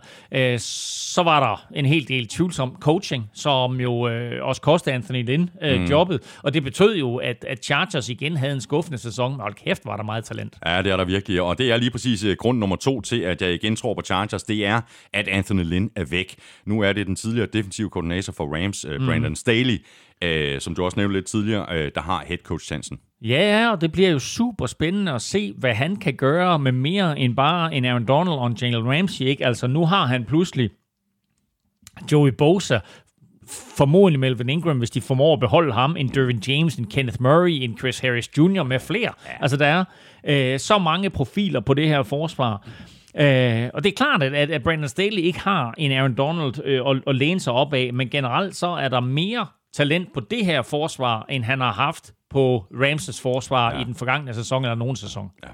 Hvilken vej ser du så øh, Chargers gå i free agency og draft? Øh, man kunne vel godt forestille sig, at de vil kigge på den offensive linje og give øh, Herbert bedre beskyttelse? Ja, helt sikkert. Helt sikkert den offensive linje. Det er alfa og omega for dem, at de får en dygtig tackle ind og også hjælp til den indvendige øh, del af linjen, øh, hvor center øh, Mike Ponce jo har trukket sig tilbage. Og så synes jeg faktisk også, at de har behov for, øh, for en running back. Altså, øh, Austin Eckler er for mig øh, ikke svaret som, øh, som fuldtidsstarter. Øh, og jeg kan meget godt lide øh, ham. Øh, altså, jeg kan meget godt lide ham som sådan et finurligt våben. Men det er mere sådan en anden tredje down back. De mangler, de mangler en arbejdshest, en bulldozer der til at, at, at være running back på de tidlige downs. Broncos de sluttede 5 og 11, og 2020-sæsonen blev altså ikke sæson, hvor Drew Lock øh, brændte igennem og konsoliderede sin plads som starter. Det var ellers lidt det, som jeg forventede, han ville gøre, efter at han kom ind i øh, slutningen af 2019-sæsonen, og hvor holdet jo så helt forvandlet ud okay, nu kigger du på mig med sådan en blik, som om jeg skal sige, at de så helt forvandlet ud. Jeg synes ikke, de så så forvandlet ud. Jeg, altså, synes, der, jeg synes, der, der var masser af gode takter. Ja, ja, og det, de vandt da også nogle kampe, og, og han lignede... Og man kan selvfølgelig også godt sige, at det måske skete på en billig baggrund på, til, til, til sidste sæson. Men jeg synes alligevel, at uh, der var masser ja. af, af positive takter. Jeg troede, at han ville fortsætte af den vej i 2020. Præcis. Det gjorde han så Nej, og, og, og det vi sidder og taler om her, det er selvfølgelig 2019, og den måde, ja. de sluttede af i 2019 på. Fordi ja, der var der positive takter, og ja, han lignede da også den der NFL-quarterback, som John Elway havde let efter. Øh, altså, Drew Locke øh, havde sine momenter dengang, og han har også haft sine momenter i den forgangne sæson. Men generelt, så synes jeg, at hans spil bliver spoleret af, at han er for skødesløs med bolden. Der er dumme interceptions, øh, der er nogle mærkelige fumbles, øh, og så skal, altså det, det, det skal for, for det første forbedres, og så skal han blive mere stabil. Øh, og så tror jeg bare ikke, at han alligevel, selvom John Elway havde håbet på det, Nej. er svaret på quarterback for dem. Spørgsmål her fra Carsten Banke Jørgensen. Denver Broncos bør de gå efter Watson. De har fået en ny GM, som måske er klar på at gøre tingene anderledes end Elway. Øh, men, men Elway, han skal også uh, nikke ja, ikke? Jo, jo, han sidder øverst op, og, og er jo ham, der ligesom uh, trækker i trådene. Uh, men, uh, men Watson, ja, selvfølgelig skal de gå efter Watson. Der er ikke nogen, der ikke gerne vil have øh, det er Sean Watson, man har råd? Altså, det er jo spørgsmålet ikke. Altså, hvad koster han? Nu, nu så vi, at, øh, at Matthew Stafford kostede to før, før, første runde picks, ikke? Altså, øh, er vi så ude i tre første runde picks for Watson? Det er vel da minimum. Eller fire. Ikke? Altså, ja, så, det er, det er altså, noget. Hvem, hvem, hvem, hvem har råd til ham? Og det er også derfor, jeg siger, uh, Watson kommer ikke til at forlade uh, Houston Texans. Han har skrevet en stor kontrakt der, og han er fremtidens ansigt. De kommer ikke bare til at lade ham gå, så jeg mm. tvivler på, at han kommer til Nej, medmindre han presser sig selv ud. Ikke? Måske. Og det finder vi først ud af efter sommerferien. Altså faktisk uh, mere eller mindre op uh, mod uh, træningslejre, og at de skal starte sæsonen. Hvis han uh, laver et holdout der, og det så virkelig er seriøst, jamen, så er de faktisk på røven i Tror du, vi skal, tror du, vi skal så langt frem? Ja, det tror jeg da. Nej, det, jeg, jeg tror simpelthen, hvis, hvis han vil presse sig selv ud, så bliver det inden draften. Fordi de... Ja, det, det kan du håbe for, for Houston Texans, ja, ja. fordi så har han jo en værdi, ikke? Ja, ja. Som, som de kan veksle til draft picks i ja, år. Ja. Men uh, nu skal du bare lægge mærke til, at der er lavet nye regler omkring det her med holdout. Så hvis han laver holdout, så betaler han egen lomme. Ja, ja. Det, det gjorde han ikke tidligere. Så, så, så koster det ham også kassen. Uh, det er Sean Watson der, så, så der skal han også lige passe på, at det sådan, at han ikke, uh, han ikke hvad skal vi sige, øsler alle de ja. penge væk i den kæmpe kontrakt, som han skrev her, øh, ja, inden 2020-sæsonen gik i gang. Jeg har en ting mere til, øh, til Broncos. Øh, det kunne være godt øh, for Broncos, hvis Jerry Judy for alvor kan, kan tage det næste skridt i 2021, fordi jeg synes, ikke, jeg, jeg synes lidt, det var en, en skuffende rookie-sæson, han havde. Øh, ja, nu nævnte fordi øh, John Elway der et par gange og så videre, og så blev den nye øh, GM lige bragt op, og hans navn det er, det er George Patton. Øh, og George Patton der kommer til fra Minnesota Vikings, øh, hvor han har været både, øh, altså han har stået i lærer i mange, mange år, han er tidligere scout øh, og har også været assisterende øh, general manager, så han kommer ind, og det er ham, der kommer til at foretage øh, mange af de her beslutninger øh, i, i, i, i de kommende år. Så Elway har jo på en eller anden måde set, at han var nødt til at og, og, og træde lidt tilbage. For, men måske netop, fordi han ikke har haft succes med at finde de her quarterbacks. Så han, han er trådt lidt tilbage, Elway, og har hyret en ægte uh, general manager ind, men som du siger, så sidder Elway der stadigvæk i baggrunden ja, ja. Og, og, og trækker i tråden og tager de store beslutninger. Med hensyn til Jerry Judy, som jo var Elways beslutning at hive ham ind, der synes jeg faktisk, og, og det sjove det hele det er, at jeg har faktisk siddet og set nogle highlights fra Jerry Judys sæson her i den forgangne uge, og jeg synes, han er suveræn. Han, øh, han løber fabelagtige ruter, som vi talte om, inden han kom ind i, i draften. Han er super hurtig. Han er ikke bange for at lægge en blokering, når, når, når det skal til i løbeangrebet. Øh, giv ham en ordentlig quarterback, og så skal du se løjer, fordi jeg synes faktisk, at han måske er en af de spillere, som er flået aller, aller mest under radaren. Han er god. Og Broncos som det hele taget, ikke? Altså Courtney Sutton sad ude de har KJ Hamlin, de har Courtney Sutton, når han kommer tilbage. Jerry Judy, de har de her to tight ends og så videre. Ikke? Altså, der er nok af våben. Ja, ja. Så nu skal de bare have... De skal en, bare nu, nu have skal de bare i gåsøjne have en quarterback. Ja. Videre til øh, AFC East, øh, hvor vi var enige om, at Bills ville tage divisionstitlen, og så havde jeg Patriots, Jets og Dolphins. Du havde Patriots, Dolphins og Jets, og jeg ved ikke rigtig, hvorfor jeg troede mere på Jets end, end Dolphins. Jeg må have fået et eller andet til morgenmad den dag, jeg ikke kunne tåle. Ja, og dog, altså Jets havde jo faktisk en, en, en del talent på holdet, så jo, det, det, det vil jeg give dig nok.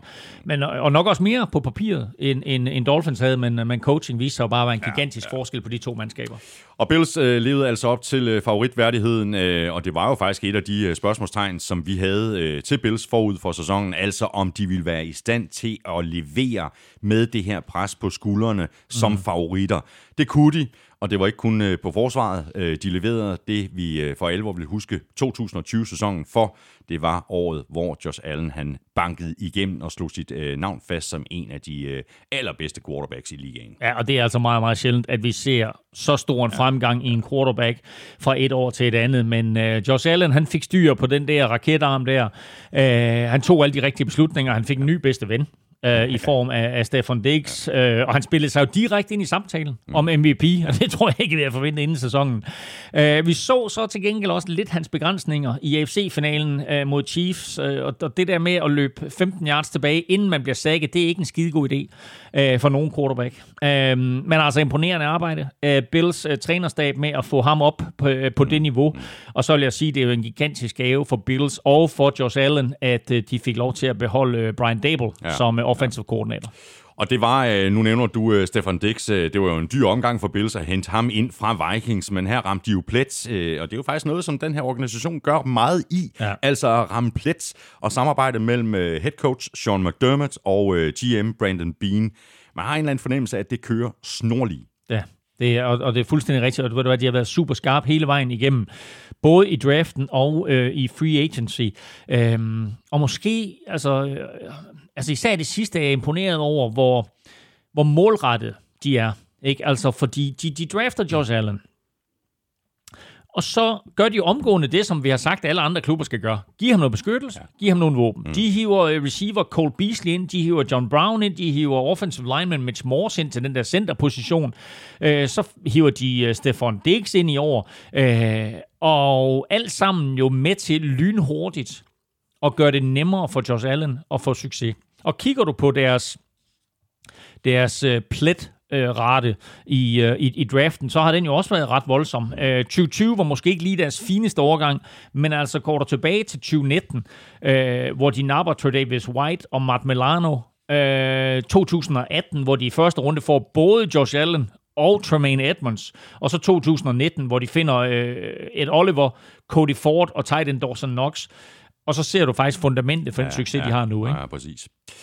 Så videre til Dolphins, øh, som jeg havde til at øh, slutte sidst. Øh, det var der ikke nogen grund til, fordi det her hold med Brian Flores i spidsen er øh, smeltet sammen langt hurtigere og langt mere effektivt, end jeg havde troet øh, ville være muligt, efter at de fik øh, skilt sig af med en masse utilfredse spillere, og det var jo en utilfredshed, der stammede tilbage fra den forrige head coach, øh, Adam Gase. Så ungt hold med masser af potentiale, der så ovenikøbet virker til at være forud for køreplanen. Jeg ved ikke, hvad køreplanen er, men uh, Brian Flores er jo lidt unik i og med, at han er en af de få mm. New England-trænere, der har fået succes ja. uden for Patriots-systemet. Uh, jeg har ikke mødt ham, uh, og det kan jeg da godt over. Men uh, jeg synes bare, at han virker som en person, der er super likable, connecter med sine spillere, og får dem for at bruge en, en, øh, for at bruge en, en Patriots-floskel, ikke? Få dem til at levere på det her do-your-job-niveau, hvor alle bare ved, hvad alle skal, og på den måde får det hele til at fungere som sådan en sammentømret enhed. Mhm.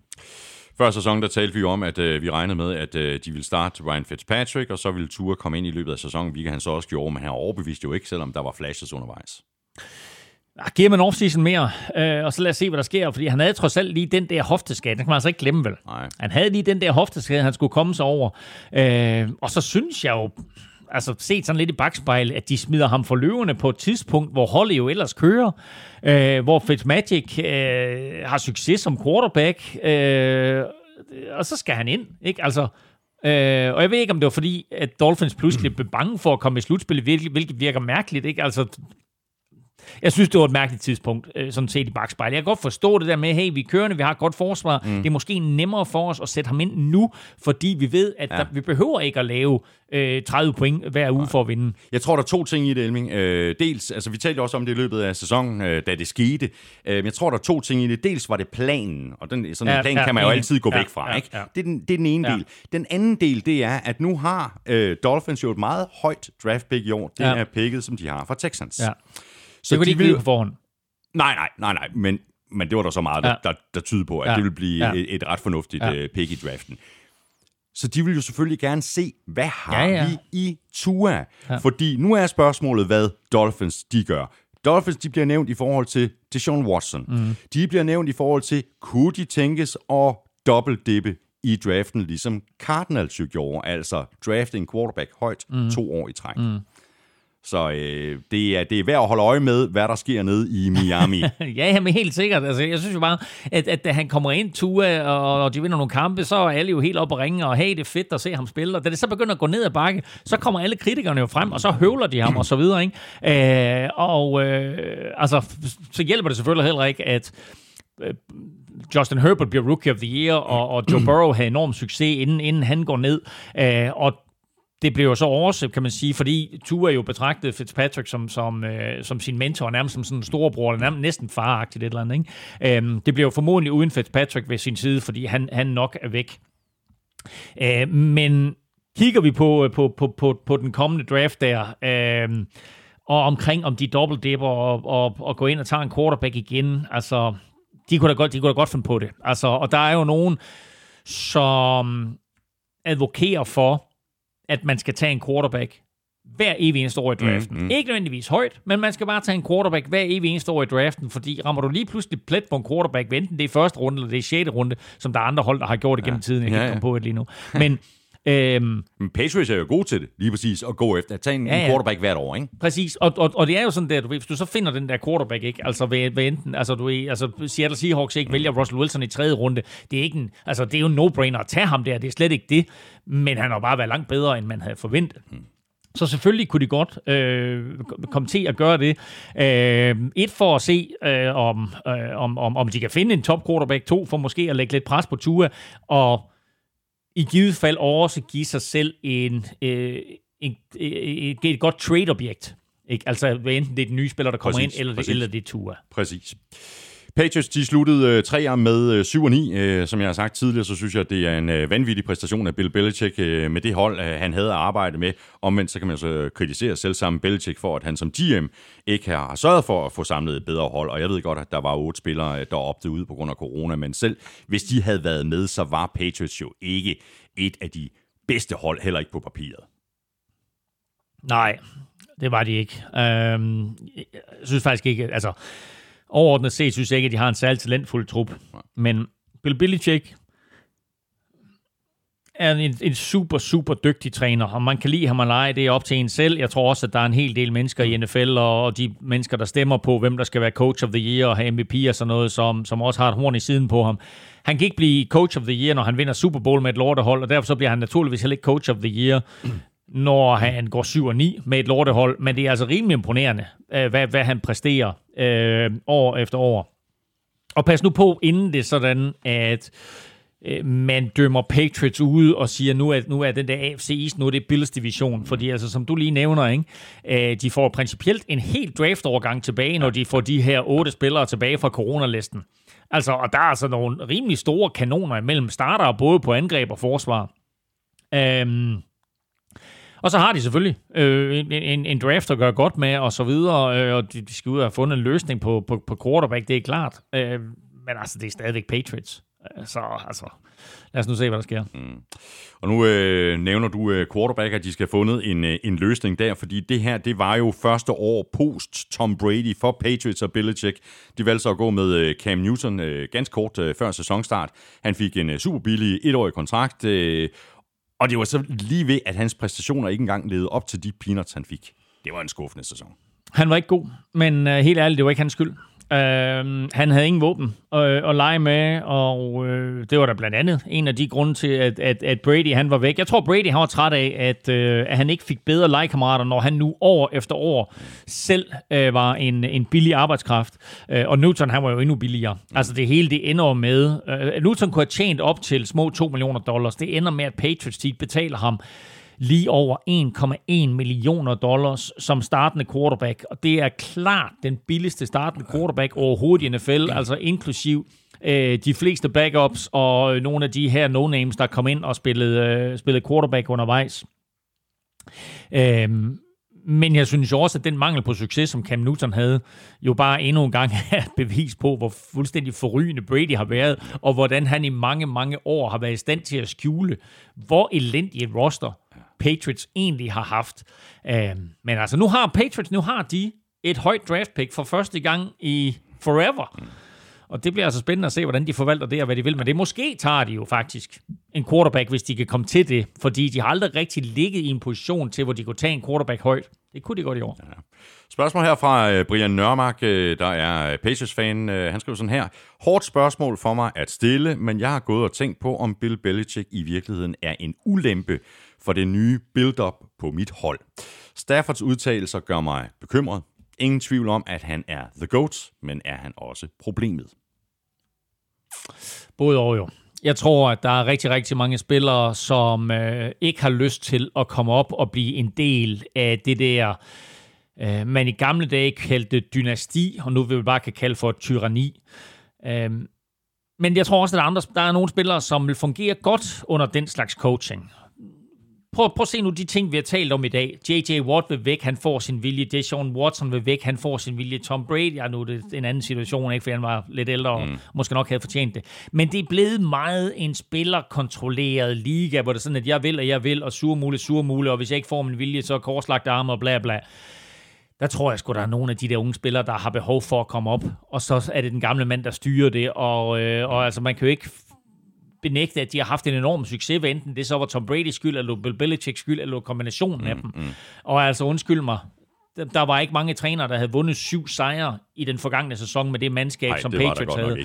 Så han har helt klart ja, noget, ja. Bill Belichick. Og jeg tror ikke, at man, som jeg sagde lige før, man skal ikke afskrive det her. Det er stadigvæk et, et, et, det er måske ikke et, jeg vil sige et virkelig godt mandskab, men det er måske svært at sige. Men jo, når de får alle de her spillere tilbage øh, fra, fra coronalisten, så jo, og, og en ny draft og så videre. Øh, Matt Patricia er tilbage som defensive coordinator. Ikke? Altså, så der er, der er bare nogle ting i, i Patriots, der gør, at jeg har svært ved at afskrive dem. Men jeg vil også sige det på den måde, at hvor vi altid har siddet med en følelse af, at Patriots nok skulle være der, og Patriots nok skulle vinde, så er den lidt aftaget det er ikke helt den der samme, der er ikke helt den der samme aura over det. Der er ikke helt den der samme, forestiller mig heller ikke for, for hold, der kommer til, til, øh, til, til Foxborough og skal spille på Gillette Stadium. Jeg forestiller mig ikke, at der er helt den samme frygt Nej. for at gå ind på det stadion, som der var tidligere. Jets, de er nok stadigvæk øh, lidt nervøse øh, for at spille på Foxborough. De sluttede øh, 2 14, og det var ikke kun fordi, de havde samlet en helt ny offensiv linje før sæsonstart, at det var op ad bakke. Der var stort set ikke ret meget, der fungerede før til øh, allersidste sæsonen, hvor det så lykkedes Jets at vinde et par kampe. Det så ellers længe ud til, at de ville slutte 0-16 og altså stå øh, forrest i køen til at tage Trevor Lawrence i draften. Nu står de som nummer to i køen, og det bliver uden katastrofen Adam Gase. I stedet har de nu fået øh, 49ers tidligere øh, defensiv koordinator Robert Sala, øh, som jeg tror er den helt rigtige til at bygge en ny kultur op i klubben, og jeg tror, at øh, han og GM Joe Douglas, de er enige om retningen, og jeg synes faktisk, at Joe Douglas, øh, han gør et godt stykke arbejde, og som et af de få hold i NFL, har Jets jo rent faktisk masser af skyde med, både draft picks og penge. Ja, og det er jo imponerende nok, at, at Jets var så dårligt mandskab sidste år, at de ikke engang kunne finde ud af at tanke ordentligt, så de kunne få uh, Trevor Lawrence. Uh, nu, gik det, nu gik det der første uh, pick overall i stedet for til Jaguars, der, men så er det altså dem, der sidder og har mulighed for at, at, at, at tage Trevor Lawrence. Men Jets har ni picks i alt. Og der er to i første runde, pick nummer to, og så pick nummer et eller andet sent. Um, og de kan godt blive på toren og så tage den næstbedste quarterback. Men hvis nu Jaguars er villige til at indgå en handel, så kunne de jo også pakke alt, hvad de overhovedet har, Jets. Mm. Og så give det til Jaguars for at trade den ene plads op, og så tage, tage Trevor Lawrence. Ja. Det er ikke umuligt. Det er ikke umuligt. Og det er heller ikke umuligt, at de slet ikke vælger en quarterback, og de holder fast i Sam Darnold. Det, altså, det er heller ikke umuligt. Det er jeg slet ikke kommet til nu. Jeg var ved at sige, at det, det er heller ikke... Jo, det hænger lidt sammen, fordi det er heller ikke umuligt, at de trader ned for den der tor. Hvis nu Trevor Lawrence er væk, hvilket han jo formodentlig er, er de så interesseret i quarterback nummer to? Som jeg sagde lidt tidligere, det her, vi kommer til nu her, når, når vi om to måneder skal snakke draft og sådan noget, det er en virkelig, virkelig flot overgang, hvad angår quarterbacks. Så der er mulighed for at finde fremtidens quarterback der.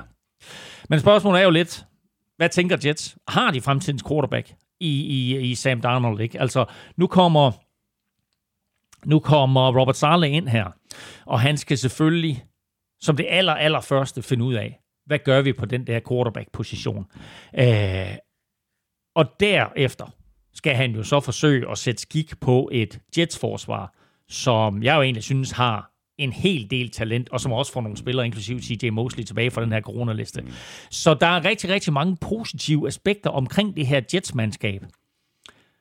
Øh, og selvom, øh, hvad hedder han, øh, Robert Sarle der, han jo er, er, er, er, er defensive-minded, så er hans første og vigtigste beslutning, det er, hvad der, hvad der kommer til at ske ja, med, ja, øh, med, med Sam Darnold. Ja, og han kommer til at træffe den beslutning selvfølgelig i tæt samarbejde med den nye offensive koordinator, Mike LaFleur, øh, hvis øh, bror jo er head coach mm. øh, for, for Green Bay øh, Packers. Han er kommet med øh, til Jets fra 49ers, så de skal selvfølgelig sidde og kigge på, er det Sam Darnold, vi vil satse på? Vil vi satse på øh, et nyt øh, ungt øh, talent i, øh, i draften? Eller vil vi også øh, forsøge at få øh, Deshaun Watson øh, signet? Det kører rygterne jo også på som, um, et, af, som et af de hold, men selvom der er en liste nu ude fra Deshaun Watson, ja, hvor han har skrevet, jamen jeg kunne være interesseret, jeg kunne ja. være interesseret i Dolphins, jeg kunne være interesseret i 49ers, øh, jeg kunne være interesseret i, øh, hvem er det sidste Aarhus hold? Tigers. Aarhus, Tigers. Aarhus, Aarhus Tigers var på listen ja, også. Ja, lidt overraskende. Ja. præcis. Men, men Jets, not ja, so much. Ja, men, men Aarhus Tigers har valgt at give alle deres draft picks. det tror jeg faktisk er, er meget fornuftigt. ja. øhm, hvad hedder han? Mike LeFleur, ikke Matt LeFleur, men Mike LeFleur øh, var passing game coordinator hos, øh, hos 49ers. Og han og Sarle udviklede jo et, et tændt venskab, øh, både hvad angik sådan coaching på banen, men, men også uden for banen. Og derfor så er han jo altså nu øh, taget med, øh, Robert Sarle, til øh, Jets. Øh, og som vi talte om før, den første opgave, han og, og Sarle ligesom skal finde ud af sammen, det er jo, øh, om, om, om Sam Darnold har noget, der er værd at bygge videre på, og om det system, som han kommer ind med nu her, Michael Fleur, om det passer til Sam Darnold. Og hvis de i givet fald gør det, så skal de i hvert fald have pumpet noget selvtillid ind i knægten. og så få ham forklaret det her system her, fordi jeg har jo sagt det mange gange, øh, jeg vil gerne gentage det, jeg synes jo, Sam Darnold er en rigtig, rigtig god quarterback, der bare har været i et, et elendigt system. Der er i hvert fald om, potentiale til, at han kan blive rigtig, rigtig god, ikke? Fordi jeg synes, der er, no- jeg synes også, der er nogle tekniske ting omkring hans spil, der, der måske hæmmer ham en lille bitte smule, hans fodarbejde. Der, der er nogle, hans, hans måde at træde ind i kast på, og, øh, jeg synes, og, og, så han lige, og så lige på Ja. interception sidste her, ikke? Som Jo, ikke men burde ved du hvad, kastet. det der, det der med at træne i et kast. Når du er blevet ramt til pas mange gange, og din offensiv linje er hullet som sig, og du ikke rigtig har nogen top receiver og så videre, det er bare ikke skide nemt at spille quarterback. Det er det. Han er i min optik virkelig, virkelig talentfuld. Husk på, at han er fra Baker Mayfield-draften, hvor Baker blev draftet et og Sam Darnold blev draftet to år. Uh, nu tror jeg jo, at jeg sagde tidligere, at Giants draftede Saquon Barkley 4, det passer ikke. De draftede Saquon Barkley 2 To år, i stedet for Sam Darnold, som der blev spekuleret præcis, præcis. Så de draftede Saquon Barkley to år dengang. Øhm, så den der draft der, ikke? Altså, øh, altså Baker 1 og så, og så øh, Sam Darnold 3 der, og jeg synes stadigvæk, at, at, at Sam Darnold er, er, nu skal jeg ikke tage slanghalm på det, men jeg synes, han er en god quarterback. Giv ham lidt LaFleur familiemagi, og så lad os se, hvad der sker med ham. I øh, uh, AFC North, uh, der havde jeg Ravens foran Steelers, Browns og Bengals. Uh, det havde du faktisk også. Vi var altså rørende enige. Divisionen endte mere tæt, end vi nok havde regnet med. Steelers sluttede 12 og 4. Ravens endte 11 og 5 efter en uh, forrygende slutspurt med sejr i deres sidste fem kampe i grundspillet. Browns de sluttede også 11 og 5, mens uh, Bengals var hægtet uh, fuldstændig af i bunden med 4, 11 og 1. Big Ben var tilbage for Steelers, og det var den øh, helt store forskel i forhold til øh, 2019-sæsonen, hvor forsvaret jo var det eneste, der rigtig fungerede i Pittsburgh. Øh, ja, de var da også, de var da også forrygende på angrebet sådan i de første 10-12 uger. Øh, Big Ben øh, ledte og fordelte, og Chase Claypool var jo den helt store øh, åbenbaring. Øh, og det hele spillet. Men efterhånden, som øh, modstanderne fandt ud af, hvad Steelers lavede, og at det hele var baseret meget på de her quick passes, så trak hele forsvaret også tættere op på linjen. Øh, og så begyndte receiverne ellers at få tæv, når de øh, greb de her små korte bolde øh, fra, eller prøvede på at gribe dem øh, fra Big Ben, fordi øh, jeg synes faktisk det her med, at de begyndte at blive ramt, at det blev væsentligt, fordi så så vi dem netop begynde ikke at gribe boldene, netop at sådan, at du, så trak de sig lige lidt, når de kunne se, øh, at det store skrald kom, og når man først og ved har fået den der frygt ind i kroppen, så bliver det altså meget, meget vanskeligt at spille receiver, eller en, en, en hvilken som helst position i NFL. Øhm, og det her med, at de blev bedt hele tiden om at gribe de der små korte bolde i trafik, øh, det betød bare, at de begyndte at tænke mere på at beskytte sig selv, end at, end at flytte kæderne. Og det var, hvad skal vi sige, det var begyndelsen til enden for, for, for Steelers, som jo fik en helt... Var det jo 11-0 jo, ikke? ja, Altså, ja. og vi havde jo nærmest sendt dem øh, i, i Super Bowl allerede der tidligt, i hvert fald i AFC-finalen. Ja. Men det kan godt være, at øh, Steelers de øh, vandt med mange kampe, men så sad jeg, det tror jeg faktisk også, vi snakkede om i, i, i- i løbet af sæsonen. Jeg sad sådan med en fornemmelse af, at nu gik den ikke længere, altså nu kan den ikke gå længere, okay, ja. Nu var de 11-0 og bla bla bla. Mm. Øh, jeg synes, der var mange små ting, der ikke rigtig fungerede, på trods af det fine record på, på 12 og 4. Jo, men altså, da, da angrebet ikke længere øh, fungerer, så bliver det svært for Steelers at vinde kampe. Og de vandt nok nogle kampe der bare på baggrund af, at de er ubesejret, og så, nå, vi er Steelers, og så vandt de lige pludselig igen, og nå, nu er vi stadigvæk ubesejret. Øhm, men deres forsvar var faktisk rigtig giftigt hele vejen igennem, lige indtil Devin Bush blev skadet på middle linebacker, og så Bud Dupree blev skadet på outside linebacker. Og derfra synes jeg faktisk, at der blev slået sådan øh, lidt huller i, i rustningen øh, hos Steelers, øh, og det var så de sidste, de sidste krampetrækninger. De kommer selvfølgelig i slutspillet, fordi de startede 11-0, men så lider de jo den skæbne, at de taber i slutspillet til ingen ringer end Cleveland Browns. Ingen bedre end Cleveland Browns. Det er sådan, vi skal til at omtale dem. Steelers er næsten nødt til at, øh, at begynde at tænke på en afløser til øh, Roethlisberger. Nu er de ikke. Altså, de kan jo ikke leve med Mason Rudolph øh, knap nok som, øh, som backup. Nej, men altså, Big Ben øh, har jo meldt ud, at han kommer tilbage, og med, øh, med, med Philip Rivers på pension, så er Roethlisberger den eneste tilbageværende quarterback for den der fornemme øh, 2004-draft. Men øh, han bliver ældre. Øh, og øh, det er jo nok en, øh, en, en, en god idé at lede efter hans afløser. Mm. Øhm, plus, at der jo øh, kommer til at ske store udskiftninger på den offensive linje. Også nu talte vi om Mike Ponzi før, der trækker sig tilbage fra, fra Chargers. Hans tvillingebror Marquise Ponzi Ja, spillede Ja. jo for Steelers, fordi de valgte jo altså at trække sig, uh, trække sig tilbage uh, samtidigt. Og så vinker Steelers også farvel øh, til øh, det menneskelige bjerg, Alejandro øh, Villanueva. Øh, så øh, de har virkelig behov for, for opgraderinger på den offensive linje. Ravens sluttede øh, altså to år med 11-5. Øh, de havde øh, forbedret sig mærkbart inden sæsonen, både i free agency og draften, hvor de jo blandt andet havde fokus på ikke at skulle blive løbet over ende endnu en gang af Titans og Derrick Henry, sådan som det skete i 2019. Og det lykkedes jo også at komme forbi netop Titans i wildcard-runden i 2020-sæsonen, før de så løb ind i øh, overmagten fra Bills i øh, divisional-runden. Ja, øh, vild, vild sæson, og øh, en interessant udvikling, som Ravens gik igennem, fordi de prøvede jo virkelig på, sådan angrebsmæssigt, at blive mere balanceret. Det vil sige, at man lige delte fokus på, på løb og kast. Øh, men det var egentlig først, da de gik tilbage til succesformen fra, fra 2019, med masser af read option spil, mm. at, øh, at de sådan pludselig begyndte at vinde igen. Og så gik det ellers stærkt der med, med, med fem sejre i træk til sidst, og en plads i slutspillet, og, og et hold, som vi jo talte om, man bestemt ikke havde lyst til at, at møde. Mm. Øhm, udfordringerne i starten af sæsonen øh, hang selvfølgelig også lidt sammen med, at der ikke var sådan nogen rigtig træningslejre, øh, at de på den måde jo ikke rigtig fandt ud af, hvem skal overtage for Marcel Janda der i midten, hvordan erstatter ja, ja. vi ham. Øh, det blev heller ikke bedre af, at, øh, hvad hed han, Ronnie Stanley øh, blev skadet. Øh, og de også lige skulle finde ud af, hvordan de håndterede den der øh, udfordring med, at deres, deres All-Pro venstre tackle der var, var skadet. Så der var mange ting i starten af sæsonen, ja. som Ravens lige skulle justere til. Men da de så først fik justeret, så var de jo tilbage næsten på 2019-niveau. Ja. Og Ravens, de har øh, en af ligaens, i hvert fald i min bog, øh, bedste og mest sympatiske head coaches i, øh, i John Harbaugh. Øh, de har Lamar Jackson. Han kunne måske godt bruge øh, mere beskyttelse i pass protection, og måske kunne han også godt bruge et, øh, et våben eller to mere. Det er måske der øh, fokus er for Ravens her i, her i offseason. Ja, lad os nu se, hvad der sker på den offensive linje der, fordi øh, Orlando Brown øh, spillede jo venstre tackle efter, at Ronnie Stanley blev skadet, og nu er der så gået primadonna i den for, for Orlando Brown. Han vil kun spille venstre tackle, eller så vil han trades. Æh, buhu, ikke? Altså, øh, men ja, de skal have øget fokus på, på kastangrebet, og det kræver nok også yderligere våben i form af en, af en top receiver, hvad enten det så kommer øh, gennem free agency eller, eller draften. Uh, og så er jo øvrigt værd at holde øje med, hvad der sker med running back quarterback, Mark Ingram, mm. altså kæmpe stjerne og pro bowler i 2019, bænket i 2020, og nu på vej væk, eller måske, øh, hvem ved, øh, på vej på pension i en alder af 31. Hvor det er, øh, det er ubarmhjertigt at være running back i NFL. Det er det. Browns de sluttede altså ligesom Ravens med 11 og 5, og de kom tilbage i slutspillet for første gang siden 2002. Og øh, sikkert sæson, øh, det var for Browns og deres nye head coach øh, Kevin Stefanski, der så også blev øh, coach of the year. Og det var næsten som dengang Gruden kom til Buccaneers i 2002. Øh, alle brikkerne var der, og så var det bare med at sammensætte det hele og få spillerne til at performe.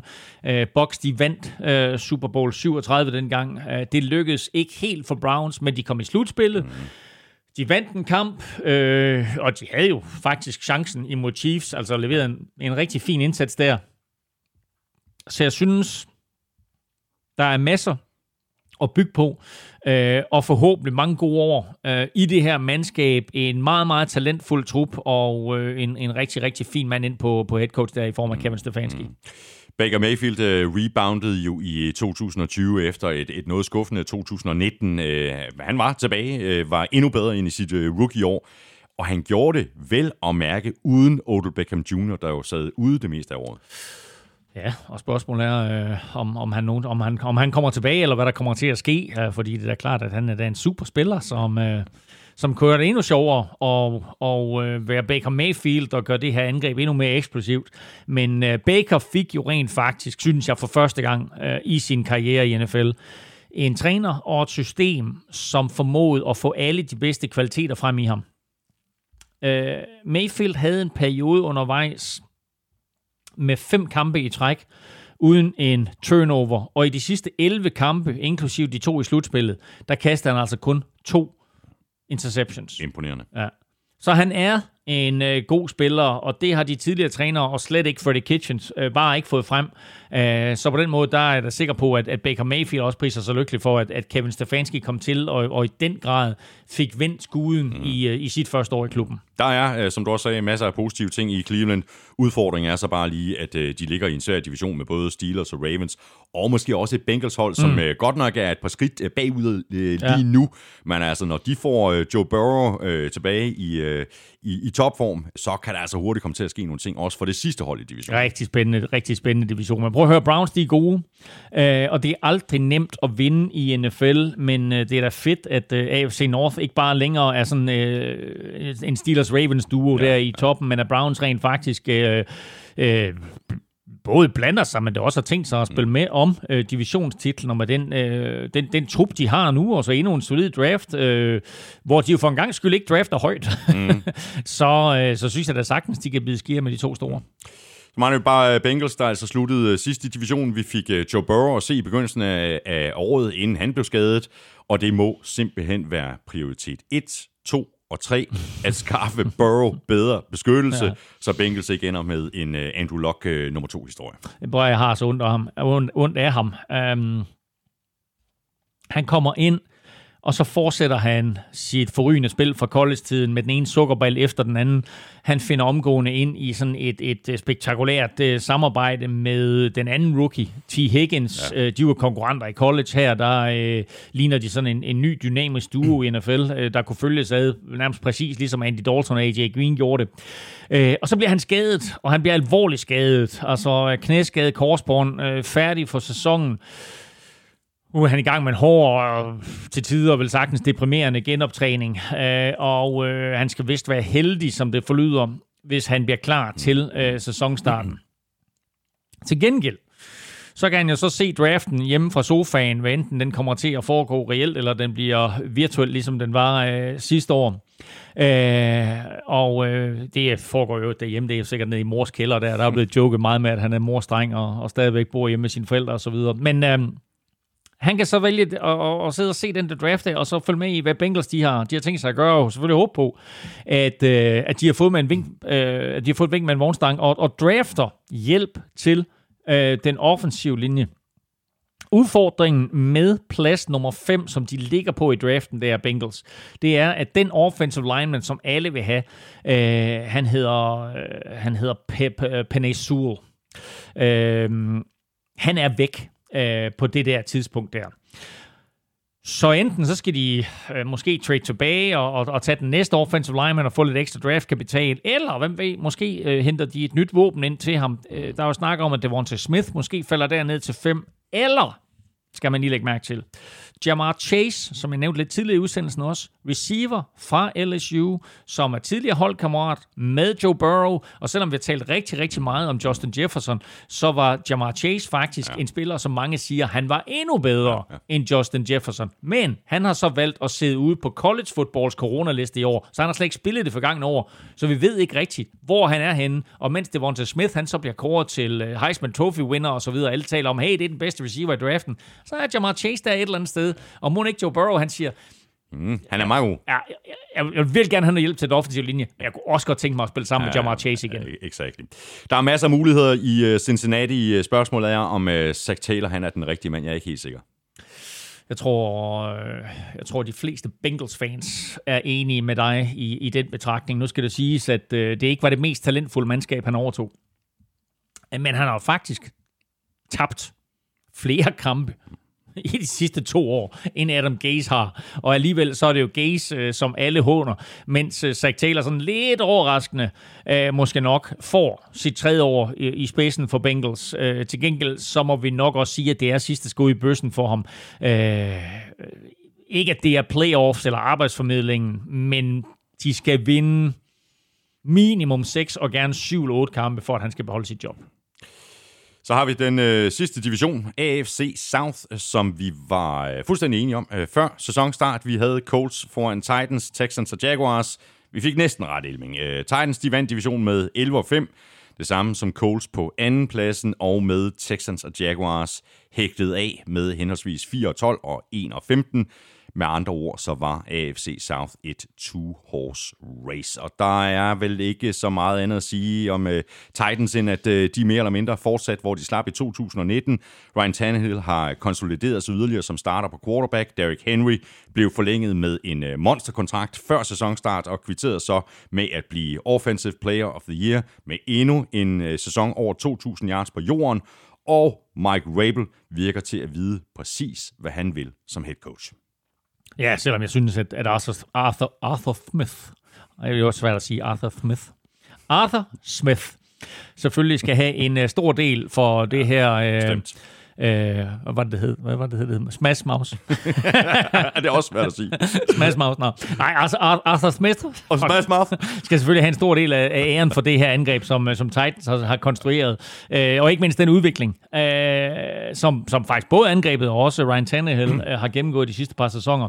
Nu er han, øh, for jeg ikke kan sige Arthur Smith igen, øh, ny head coach i Atlanta. Og dermed så har Titans faktisk forfremmet Titans coach uh, Todd Downing til offensive coordinator, og det betyder så, at de kan fortsætte med samme systemer, der ikke lige pludselig kommer en eller anden øh, øh, fyr ind udefra, du ved, som kommer ind med nogle nye tendenser og nogle nye idéer, altså ikke at, ikke at uh, Todd Downing der, han bare sådan fortsætter, han skal nok komme med, med noget nyt input og så videre, og angreb skal selvfølgelig udvikle sig, men det bliver sådan mere smooth sailing, mm, mm. end hvis der kommer en eller anden ind udefra. Øhm, Derrick Henry, var selvfølgelig øh, et monster igen, men vi så altså også øh, Ravens pille brøden af ham, og da det så skete, så så vi også Tannehill og så nogle af de begrænsninger, han har. Øh, og det skal de i hvert fald have fundet en måde på, hvor, øh, hvor de ikke bliver så ensidige. Og så også spændende at se, hvad der sker med, med Corey Davis, øh, fordi han jo havde sin bedste sæson øh, mm. nu her. Mm. I, der er faktisk et spørgsmål ja. her fra Jakob Mark Hansen. Øh, han skriver sådan her, skal de beholde Clowney og Corey Davis, eller skal de begge afsted for at frigøre cap space? Clowney var et bust i den mm. øh, forgangne sæson, mens Davis niveau var ret svingende, og draften ser ud til igen at være dyb på receiver meget tvivl om, om, om, om Clowney, altså øh, skuffet over ham også. Altså, han kom jo ind, og han var jo en, han var jo en destruktiv force, sådan overordnet set, men han havde jo ikke nær den produktion, og slet ikke statistisk, mm. som man havde forventet af ham, og, og, og betød nok slet ikke lige så meget for, for Titans forsvar, som de havde håbet på. Jeg kunne godt se dem bringe ham tilbage. Det kommer lidt an på, hvad de kan få for ham, fordi den sæson, han lige har spillet, der berettiger han i hvert fald ikke sig selv nej, nej. til de der 17, 18, 20 millioner dollars, som han mener, han skal have. Corey Davis er jo interessant, fordi han fuldstændig ligesom vi øh, skitserede med, øh, med Trubisky tidligere, så var han jo fra samme draft, og Titans valgte ikke at indløse hans fifth year option. Så han er jo også free agent her per 17. marts. Uh, nu har de A.J. Brown, og de har et par andre dygtige receiver, men Corey Davis viste sig jo bare som en, en rigtig, rigtig uh, god receiver i år. Uh, det var lidt on-off med ham, som der også bliver beskrevet i spørgsmålet her, men generelt var det hans bedste sæson som receiver, man skal bare tænke på, hvor han blev draftet, som jeg tror, han blev draftet som syver. Altså, han blev draftet rigtig, rigtig højt mm. af Titans, så har aldrig helt slået til, har aldrig helt leveret på det niveau, som de havde håbet på. Men altså, der er stadigvæk noget talent, og jeg synes, at ham og A.J. Brown supplerer mm. hinanden godt. Det er vel uh, pass rush, uh, der må være det absolute fokus i free agency og draft, ikke? Åh, oh, nu kæft, mand. Det var ikke... Uh det var ikke eksisterende, deres pass rush i år. Altså 19-6 i, i 16 kampe, og trækker du de 4-6 fra, som de havde i sidste spilleuge mod, mod, mod Texans, øh, så er det altså 15-6 i 15 kampe. De lå Jarrell Casey gå inden sæsonen, og det undrer mig faktisk en del. Øh, og jeg synes helt klart, at man kunne mærke, at hans produktion i midten af linjen manglede. Øh, og dermed så var der sådan set for stort pres på, på folkene på ydersiden, for at de skulle klare det hele selv, og det kunne de ikke. Og derfor så kan jeg også godt være i tvivl om, om, om, om Clowney han kommer tilbage ja, ja. Øh, til næste år. Øhm, så ja, øh, pass rush er en mangelvare, og den kunne Titans godt gå efter i draften. Eller, hvem ved, J.J. Watt. Hmm, også en mulighed. Colts, de sluttede to år med Philip Rivers på en etårig kontrakt, øh, og det blev ved det ene år, og dermed er Colts altså slået et år tilbage i Ludo. Nu skal de igen have fundet en ny løsning på den vigtigste position i fodbold, og løsningen er vel ikke Jacoby Brissett. Nej, det tror jeg ikke. Han, altså, han er en fin backup, øh, men jeg er ikke engang sikker på, at han bliver i klubben. Øh, Coles bød ind på Matthew Stafford, og nu har de så puttet ind med to anden runde picks for øh, Carson Wentz, så de er helt klart ude efter en erfaren quarterback til at, at lave en Tom Brady og vinde her nu. Altså, jeg synes jo, at de ikke, at de ikke fik øh, Matthew Stafford er sådan lidt en bomber. Øh, men... Øh, og nu går de altså så efter, Frank, efter Carson Wentz, og øh, Frank Reich øh, kender jo Carson Wentz, øh, og var jo manden, øh, der, der gjorde både ham til en superstjerne, øh, og, og, og Eagles til Super Bowl-mester, men øh, Wentz var jo skadet der til den Super Bowl, fordi han øh, jo fik en korsbåndsskade i en kamp mod Los Angeles Rams. Var du, på, øh, er det, eller på øh, Oakland Colosseum, ikke på Oakland Colosseum, men på Los Angeles Colosseum. Ja, og jeg var faktisk, det er ikke rigtigt. jo, jeg var der. Det var der. Nå, øh, nu kan de Altså begynde på stadion, da det skete. på stadion. Jeg så det. Så det. Nå. Men øh, nu kan de blive genforenet. Øh, Reich og, og, og Wentz der. Og øh, det kunne faktisk blive ganske interessant. Ikke mindst fordi du lige pludselig får Wentz bagved en rigtig god linje. Med T.Y. Hilton. Med Michael Pittman. Med øh, sådan et trehovedet monster på running back i form af Jonathan Taylor, Marlon Mack og Naheem Hines. Altså, lad os nu lige se, om, om Carson Wentz han er helt så færdig, eller det var helt det der, mm. der skete i Eagles, øh, som, som, som gjorde, at han ikke så særlig godt ud i år. Mm. Udover øh, Philip Rivers, så øh, forstærkede Colts sig jo øh, massivt på den defensive linje før sæsonen med DeForest Buckner, der jo kom til i en øh, kæmpe deal med 49ers, øh, og der var kæmpe forskel på Colts forsvaren, og han var ene sammenlignet med de kampe, hvor han øh, sad ude. Uanset hvem, der kommer til at stå bag center, altså om det mm. bliver en Carson Wentz, så er det vel lige præcis øh, her, at vi også kan forvente Colts i aktion i free agency og draft, altså opgraderinger på den offensive linje. Ja, både og. Jeg synes jo egentlig, at den stort set er på plads, men det er jo klart, at med Anthony Costanza øh, gået på pension, Præcis. så skal de have fundet en løsning der på venstre tackle. Mm. Det er ikke en helt uvæsentlig position. Overhovedet ikke, selvfølgelig er det ikke det. Uh, men altså, de, de fire andre er på plads, og det er mere end ret meget, altså næsten alle andre klubber kan sige. Ikke? Uh, men uh, jeg synes, de savner noget pass rush. Jeg synes, de savner noget hjælp på, på cornerback. Men ellers så er det her altså et ret komplet hold med ganske få mangler. Så øh, den, øh, den rigtige quarterback kan være forskellen på, øh, på Super Bowl eller et middelmodigt år. Øh, og det kan jo godt være interessant også for nogle af de her quarterbacks, øh, som er på det frie marked, mm. når de skal til at, at vælge klub øh, og sammenligner, hvor de gerne vil hen, at, at, at Coles måske nok er, mere, er, er et af de mere attraktive steder ja. at komme hen. Texans øh, de sluttede 4-12, øh, og det blev et øh, gennemført dårligt år for Texans. Det hele det startede med at køre af sporet sådan for alvor i offseason, hvor Bill O'Brien mistede det sidste af sin forstand og tradede DeAndre Hopkins for en øh, pose pebernødder og David Johnson. Og det øh, eneste, der stort set var værd at skrive hjem om i løbet af sæsonen, det var Deshaun Watson, der nu øh, er, som vi har talt om, øh, masser af gange efterhånden, både i dag og, og, og, og tidligere her i udsendelsen. Han er simpelthen så utilfreds med situationen i Houston, at han vil væk og J.J. Watt er blevet fritstillet. Øh, han gad heller ikke være der længere, så det er virkelig en ny start, ikke?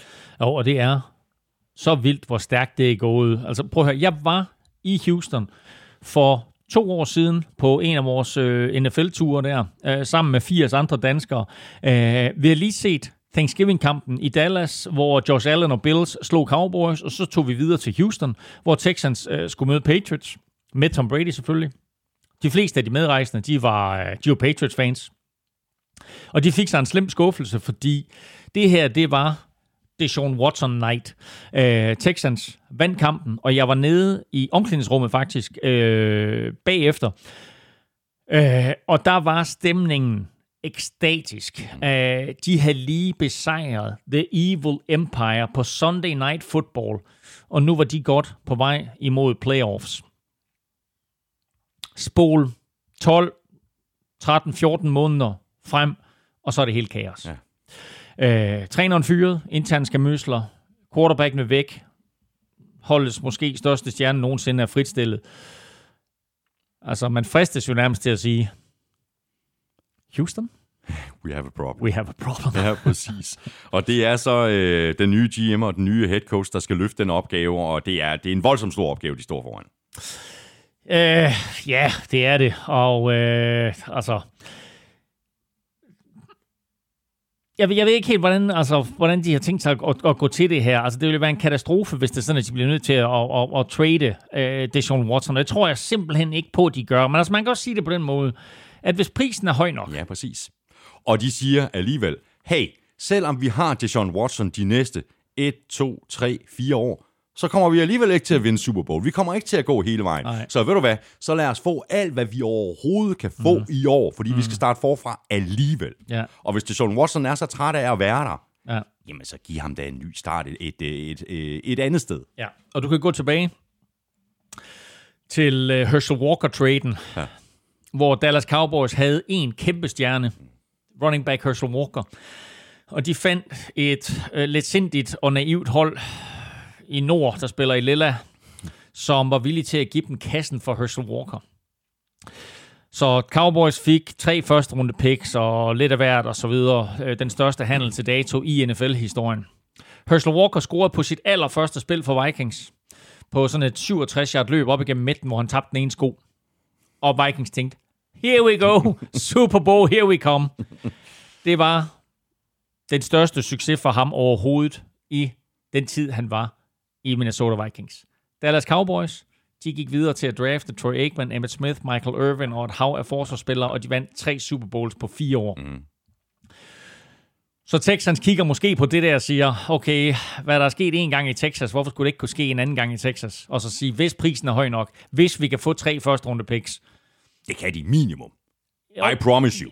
Jamen, jamen det, jeg, siger jo ikke, hvad han er, jeg siger jo ikke, hvad han er værd. Han er da måske fire værd, men er der nogen, der er villige til at give fire? Ja, det tror jeg. Jamen, jeg ved det ikke. Det tror jeg. Nå. Men altså, hvis prisen er høj nok, så kan de godt finde på at trade ham. Øh, Det, det helt store problem med, med de der første runde picks, der, som du så skal give Texans for til Sean Watson. Mm. Ja, ja, hvis du giver første runde øh, øh, picket i år, så ved du præcis, hvad det er. Men du ved jo, du kender jo ikke værdien i 2022, 23, 24, hvis det var fire mm. første runde picks. Fordi hvis Sean Watson kommer ind og gør det for dit hold, som du satser på, at han gør, Ja, ja. jamen så kommer du jo til at drafte som nummer Ja, ja. 30 eller 31 Ja, ja, eller 32, præcis, og så er det jo mere et andet runde pick. Ja, ja, nå, ja, men altså, ja, og det er jo det, ikke, altså.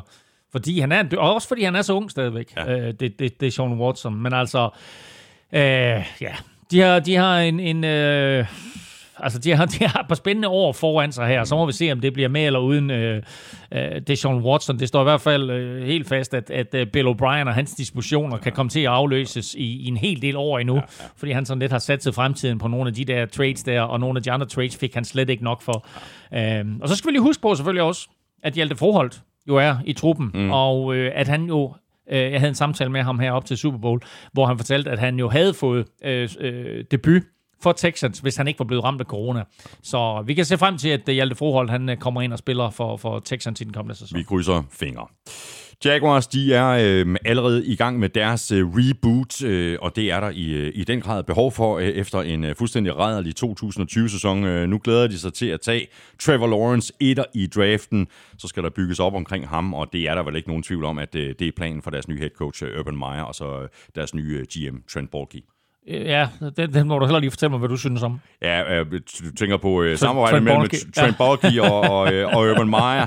Ja, altså, jeg, jeg, i forhold til Trent Baalke, så vil jeg godt advare Jaguars fans om, at øh, han godt kan finde på at drafte øh, spillere, der er faldet i værdi på grund af korsbåndsskader. Det var det, han blev øh, kendt for i sin tid i San Francisco. Det var helt redselsfuldt. Jeg håber, at han og Urban Meyer får et mere øh, frugtbart samarbejde op at køre, end Baalke havde med øh, Jim Harbour, fordi det kørte fuldstændig af sporet.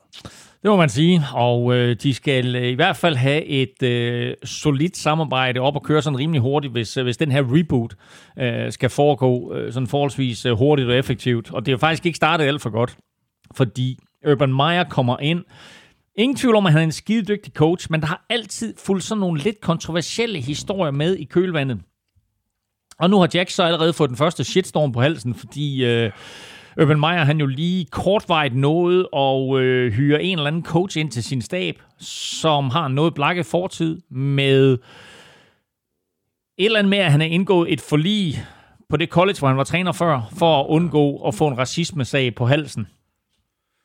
Og øh, i den her tid, øh, vi lever i og så videre, øh, der er det bare fuldstændig tåbeligt at begå sådan en fejl. Så øh, du har i forvejen gigantiske problemer med en trup, der har været utilfreds i mange år, og så laver du den her, øh, hvor du hiver sådan en, en, en fyr ind der. Så der gik jo ikke ret lang tid, inden at han øh, var nødt til selv at trække stikket, og så sige, prøv at høre, jeg vil ikke, øh, jeg vil ikke være en disruption, tror jeg, han kaldte det, i, i forhold til alle de gode ting, der kommer til at ske i Jaguars lige nu. Så øh, han er allerede øh, fortid, øh, og har været nødt til at trække stikket, og så må man sige, så har der været sådan lidt, lidt, lidt, lidt brændslukning der og så videre, ja. men det er stadigvæk en fuldstændig tåbelig start, ja af Urban Meyer, og dermed også til dels af Trent Baalke. Ja, lige præcis. Og en start, der kunne have været undgået, fordi altså, det er jo fuldstændig tosset. Ja, og det er noget med, at Urban Meyer og ham var gode venner i gamle dage, og så ser han gennem fingre med, hvad der er sket Det skal der. man- det skal man ikke og se gennem sige, den, den tid, vi lever i nu, og så videre, ikke? der er sådan noget der, det bliver lynhurtigt fundet frem, og så bliver det kørt op, og hvem ved, altså alle skal have en anden chance, men det her, det var bare for stor en historie til, at den kunne få lov til at passere.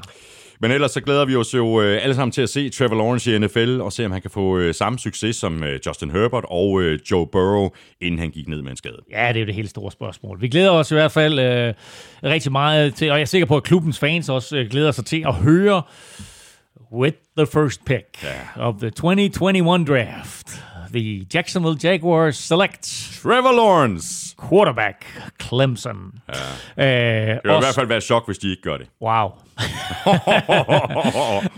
Trevor Lawrence uh, skal i øvrigt opereres i skulderen i sin ikke-kasteskulder, og derfor så stillede han op til sådan en lille hurtig pro-dag, hvor han lige viste, hvad han kunne med sin kasteskulder, så han havde lige besøg af alle 32 NFL-klubber her den forgangne uge. Uh, jeg er ikke sikker, jeg ved ikke engang, om de var der fysisk alle sammen, eller om det bare var virtuelt. I hvert fald så gik han lige ud, kastede nogle bolde, og beviste, at der er ikke et kast i bogen, som han ikke kan levere. Så uh, må ikke, Jaguars de slikker sig om munden, og må ikke ejer Shad Khan, han slikker sig om munden oh, ved tanken tosset, om, at det der stadion, det er rent faktisk... Det er et eller fyldt nu. Det er fyldt nu. Ja, ikke? Og det er sådan, at når man ser billeder af det stadion, så ligger der faktisk folk og svømmer rundt i de der pools, de har bygget. Det eneste stadion i verden med swimmingpools inde på stadion. Og så håber han selvfølgelig på, at, at uh, Trevor Lawrence kommer ind og kan give Jacksonville Jaguars et tophold i 10, 12, 14, 15 år, og hvem ved, altså måske ikke bare i AFC South, men sådan i NFL øh, i, i det hele taget. Prøv at det er et kæmpe pres, han kommer ind til, mm. øh, Trevor Lawrence, men han er, de, de, de, de gange, jeg har hørt ham udtale sig, han er jo virkelig en, en fantastisk ung mand at, at høre på, siger alle de rigtige ting, har et enormt overblik både på og uden for banen. Han har levet med det her pres, siden han, øh, han, han gik i high school. Øh, så for Jaguars, der må det være igen den klassiske Andrew Luck, ikke? Det er et spørgsmål om at få ham ind, og så sørge for at beskytte ham, Ja. og give ham nogle våben ja, øh, og lege med. Og så som vi talte om lidt tidligere, så er det jo Brian Schottenheimer, som er hyret ind til at gøre det her. Så gigantisk opgave, øh, der hviler på Brian Schottenheims skulder også, ja. omkring at, at, at gøre, eller Schottenheimers skulder hedder, øh, til at, at, at få det her til at fungere. Men sikke, sikke et potentiale, der er på papiret, ikke? Bestemt. Det her, det var øh, 2020-sæsonen i bagspejlet, og som øh, lovet ser vi nu en øh, lille bitte smule øh, frem mod 2021-sæsonen, og det vil altså i den her forbindelse sige free agency og draft. Øh, men altså, meget er, som det plejer at være, men der er så også ting, der får 2021 til at skille sig ud fra normalen på grund af covid-19, og det er jo blandt andet, at der ikke er den her øh, combine, som vi plejer. Præcis. Altså nu her i, uh, i slutningen af februar, starten af marts, der plejer alle øh, de bedste spillere jo fra alle positioner at samles i Indianapolis, og så bliver de ellers øh, målt og vejet, og der er de her forskellige samtaler og så videre. Og det er der altså ikke. Så derfor så var det også, vi talte om, at Senior Bowl for mange spillere var rigtig, rigtig mm. vigtigt, men der var alle de bedste spillere faktisk slet ikke til stede. Nej, præcis. Så det bliver interessant at se, fordi øh, for de fleste klubbers vedkommende, der kommer meget af deres research jo til at foregå på fuldstændig samme måde, som alle dem, der sidder og vurderer dem, du ved, på, på diverse draft sites, og også mm. vores eksperter på Gud Klud og sådan noget, ikke? Ud fra de samme videobånd, ud fra de samme kampe og så videre, så har de måske en fordel af det, sådan, at de kan, de kan foretage nogle, nogle, nogle Zoom-kald med dem og, og, få, og lave nogle interviews på, på den måde. Men ellers så bliver det altså en helt anden vurdering af de her unge college-spillere, end vi er vant til.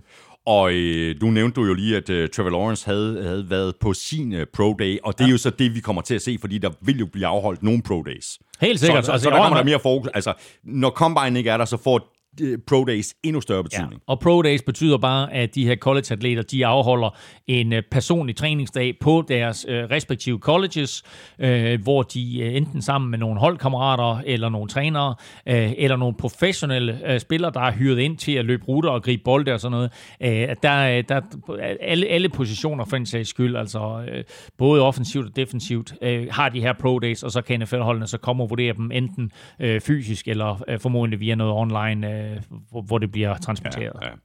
Og så i forhold til øh, free agency, øh, så er der jo mange klubber, vi har været allerede været inde på det masser af gange, Elming, øh, der har problemer med lønloftet, og i det hele taget en, en temmelig slunken øh, pengekasse. Lasse Grenvald øh, spørger, hvad sker der egentlig, hvis et hold er over lønloftet den 17. marts, og er det nogensinde sket før? Det kan ikke ske. Altså, det er så nemt med det. Altså, alle kontrakter skal godkendes af NFL. Øh, så lige nu, der er alle klubber under lønloftet, men så snart vi rammer 17. marts øh, 0001, øh, så er der 12 klubber, som er over lønloftet. Og man kan gå ind og se listen inde på gudklud.dk, hvor jeg i går, tror jeg det var, skrev en artikel omkring det her, med hvem der er over, hvor meget de er over og så videre. Øh, men du kan ikke på noget tidspunkt være over lønloftet. Så derfor, så øh, hvis det er klokken øh, 23.59, øh, der er en eller anden klub, som er over lønloftet, jamen så er der simpelthen bare en kontrakt, der bliver revet over, indtil de er under lønloftet. Ja, ja. Fordi du kan ikke på noget tidspunkt komme over. Alle kontrakter skal godkendes af NFL og, og deres øh, advokater og matematikere og så videre. Så der kan godt komme til at være et blodbad der den øh, 16. marts. Exactly. Og det er jo øh, nu, at det begynder sådan at blive øh, rigtig interessant at kigge på øh, de her mock drafts, øh, også selvom den øh, mest vanvittige mock draft aldrig er lige så vanvittig, som den øh, rigtige draft øh, ender med at blive. Øh, hvad, hvad, Elming, hvad skal vi holde øje med fra nu og så frem mod øh, March Madness, hvor vi jo øh, vender tilbage?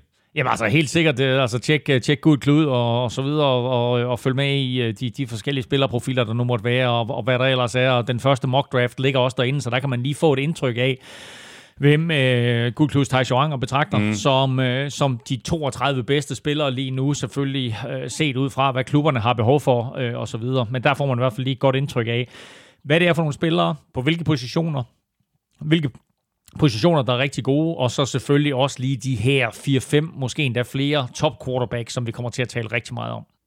Og nu er vi fremme ved øh, quizzerne, som jo præsenteres i samarbejde med TyCube. Jeg tager den selv. Dit Game Day måltid. Vi skal have quizzen! Åh, oh, Det er tid til quiz, quiz, quiz, quiz, quiz. og Elming, ved du hvad, jeg glemte at trykke på den her. Can't do it. Fordi det kan jeg ikke. Jo, du kan da. Det kan jeg ikke. Åh, oh, okay. Det er jo som at lede efter en nål i en Ja, høstak. det er det, og det, og det er, men, men det er en vigtig nål. Det er en, og det er en, Okay. sjov, og det er en sjov nål. Den Skal, vi, skal du lige gentage spørgsmålet? Jamen altså bare, at øh, 10 år tilbage, der blev Super Bowl 45 spillet, og den Super Bowl har rigtig, rigtig meget til fælles med den Super Bowl, vi lige havde igennem. I hvert fald de to vinderhold. Altså øh, Packers var det øh, undertippede NFC-mandskab. De slår favoritterne fra AFC. Øh, Aaron Rodgers spillede med nummer 12, ligesom Brady gjorde. De kastede nærmest identiske statistikker. De blev begge to kåret til MVP. Øh, de scorede, begge mandskaber scorede 31 point. Mm. Og hvad har Packers fra Super Bowl 45 og Buccaneers fra Super Bowl 55 ellers til fælles? Hvordan kom de ind i slutspillet? Øh, hvordan de kom ind i slutspillet. Overbevisende. På et wildcards. Halløj, taler! er det det? De er jo begge wildcard-mandskaber. Det er de sidste to wildcard-hold, der har vundet Super Bowl. Og så, sådan der. Okay, det var simpelthen så simpelt. Jeg simpelthen, jeg tænker, ej, simpelthen, hvad fanden er Og det for noget? simpelt og simpelt. Jeg synes det ikke, det var simpelt. At- Der er jo faktisk kun igennem tiden seks wildcard-hold, der har vundet Super Bowl. Mm.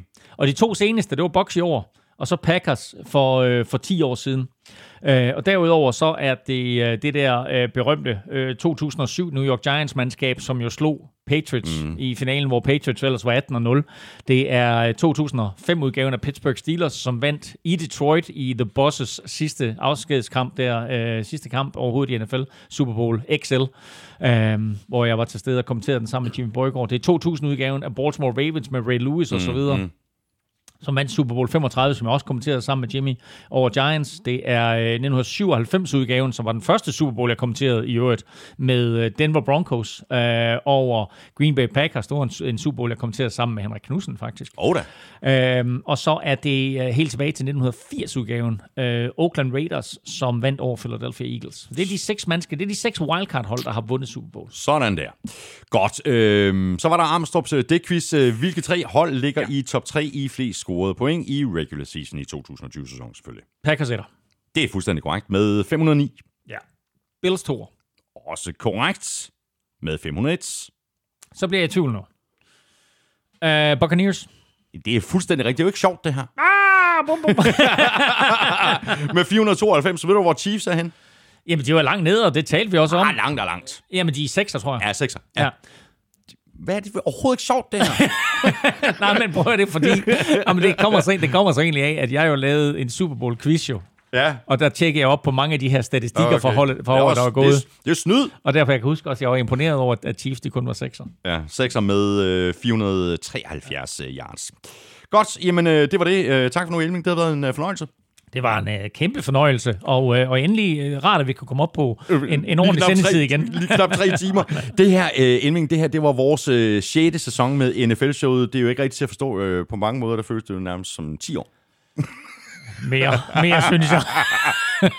Men seks sæsoner, det kan vi godt til- tillade os at være, være glade for og stolte af. Bestemt. Og øh, det, er, det er afslutningen på, øh, på, på den her 6. sæson, og så går der vel en måned, så er vi Ja, tilbage så med er 7. sæson. Vi er nemlig tilbage til marts med en øh, ordentlig omgang March Madness, øh, og det bliver garanteret fuldstændig madness. Øh, Det er så der, vi officielt tager hul på 2021-sæsonen. Kæmpe stor tak til vores gode venner og samarbejdspartnere fra Tafel og Charbroil. Støt dem, de støtter os. Tak fordi du lyttede med. Hvis du synes om det, vi laver, så skulle du tage at øh, anbefale os til alle dine venner. Du kan også stikke os en anmeldelse et af de steder, hvor det er muligt, for eksempel i iTunes, og så kan du øh, også støtte os med et valgfrit beløb, hver gang vi uploader en ny episode. Det kan du gøre på øh, tier.dk eller via linket på nflshowet.dk. Du binder dig ikke til noget, og du kan melde fra igen når som helst. Tusind tak til de mange, der allerede støtter os. Vi kunne ikke gøre det uden jeres hjælp. Husk også at tjekke shoppen på nflshowet.dk-shop. Øh, Der vil blive ved med at komme nye produkter op. Vi arbejder på øh, caps i øjeblikket. Det skal nok, Ui, øh, skal nok blive godt. Og så kan du følge showet, og det kan du på både Twitter og på Facebook. Det er der, du kan kommentere og stille spørgsmål, og det kan du også på mail nflshowet.dk. Følg Mr. Elming på Twitter på snablag nflming. Mig kan du følge på snablag Thomas Kvartrup. Tak for nu. Vi høres ved om en måneds tid. NFL-showet er produceret af Kvartrup Media, der også producerer Danmarks største politiske podcast, Born on Plug, som jeg laver sammen med politisk kommentator Lars Trier Mogensen. Vi er tilbage på fredag, og lurer mig om ikke også Elming og drengene på Vel Europa podcast giver den gas af en af dagene. Og så er Elming og jeg ellers tilbage igen til marts med meget mere NFL. Ha' det godt så længe. Hot odds. Og knapt er 2020-sæsonen forbi, før den første kamp jo er meldt ud for 2021-sæsonen. Og det er selvfølgelig den øh, legendariske Hall of Fame-kamp. Mm. Og det bliver kampen mellem Dallas Cowboys og Pittsburgh Steelers, som jo skulle være spillet som Hall of Fame-kamp sidste år. Den har man altså så valgt at udsætte, og nu bliver den så spillet i år 5. august, hvis coronaguderne ellers vil det. Ja, men vi kan bare øh, håbe, at øh, de vil, og så er der altså allerede noget at, at, at glæde sig til, og pyt, det går hurtigt, lynhurtigt med at komme frem til 2021-sæsonen. Det er kun 6-7 måneder. Sådan der. Vi glæder os allerede.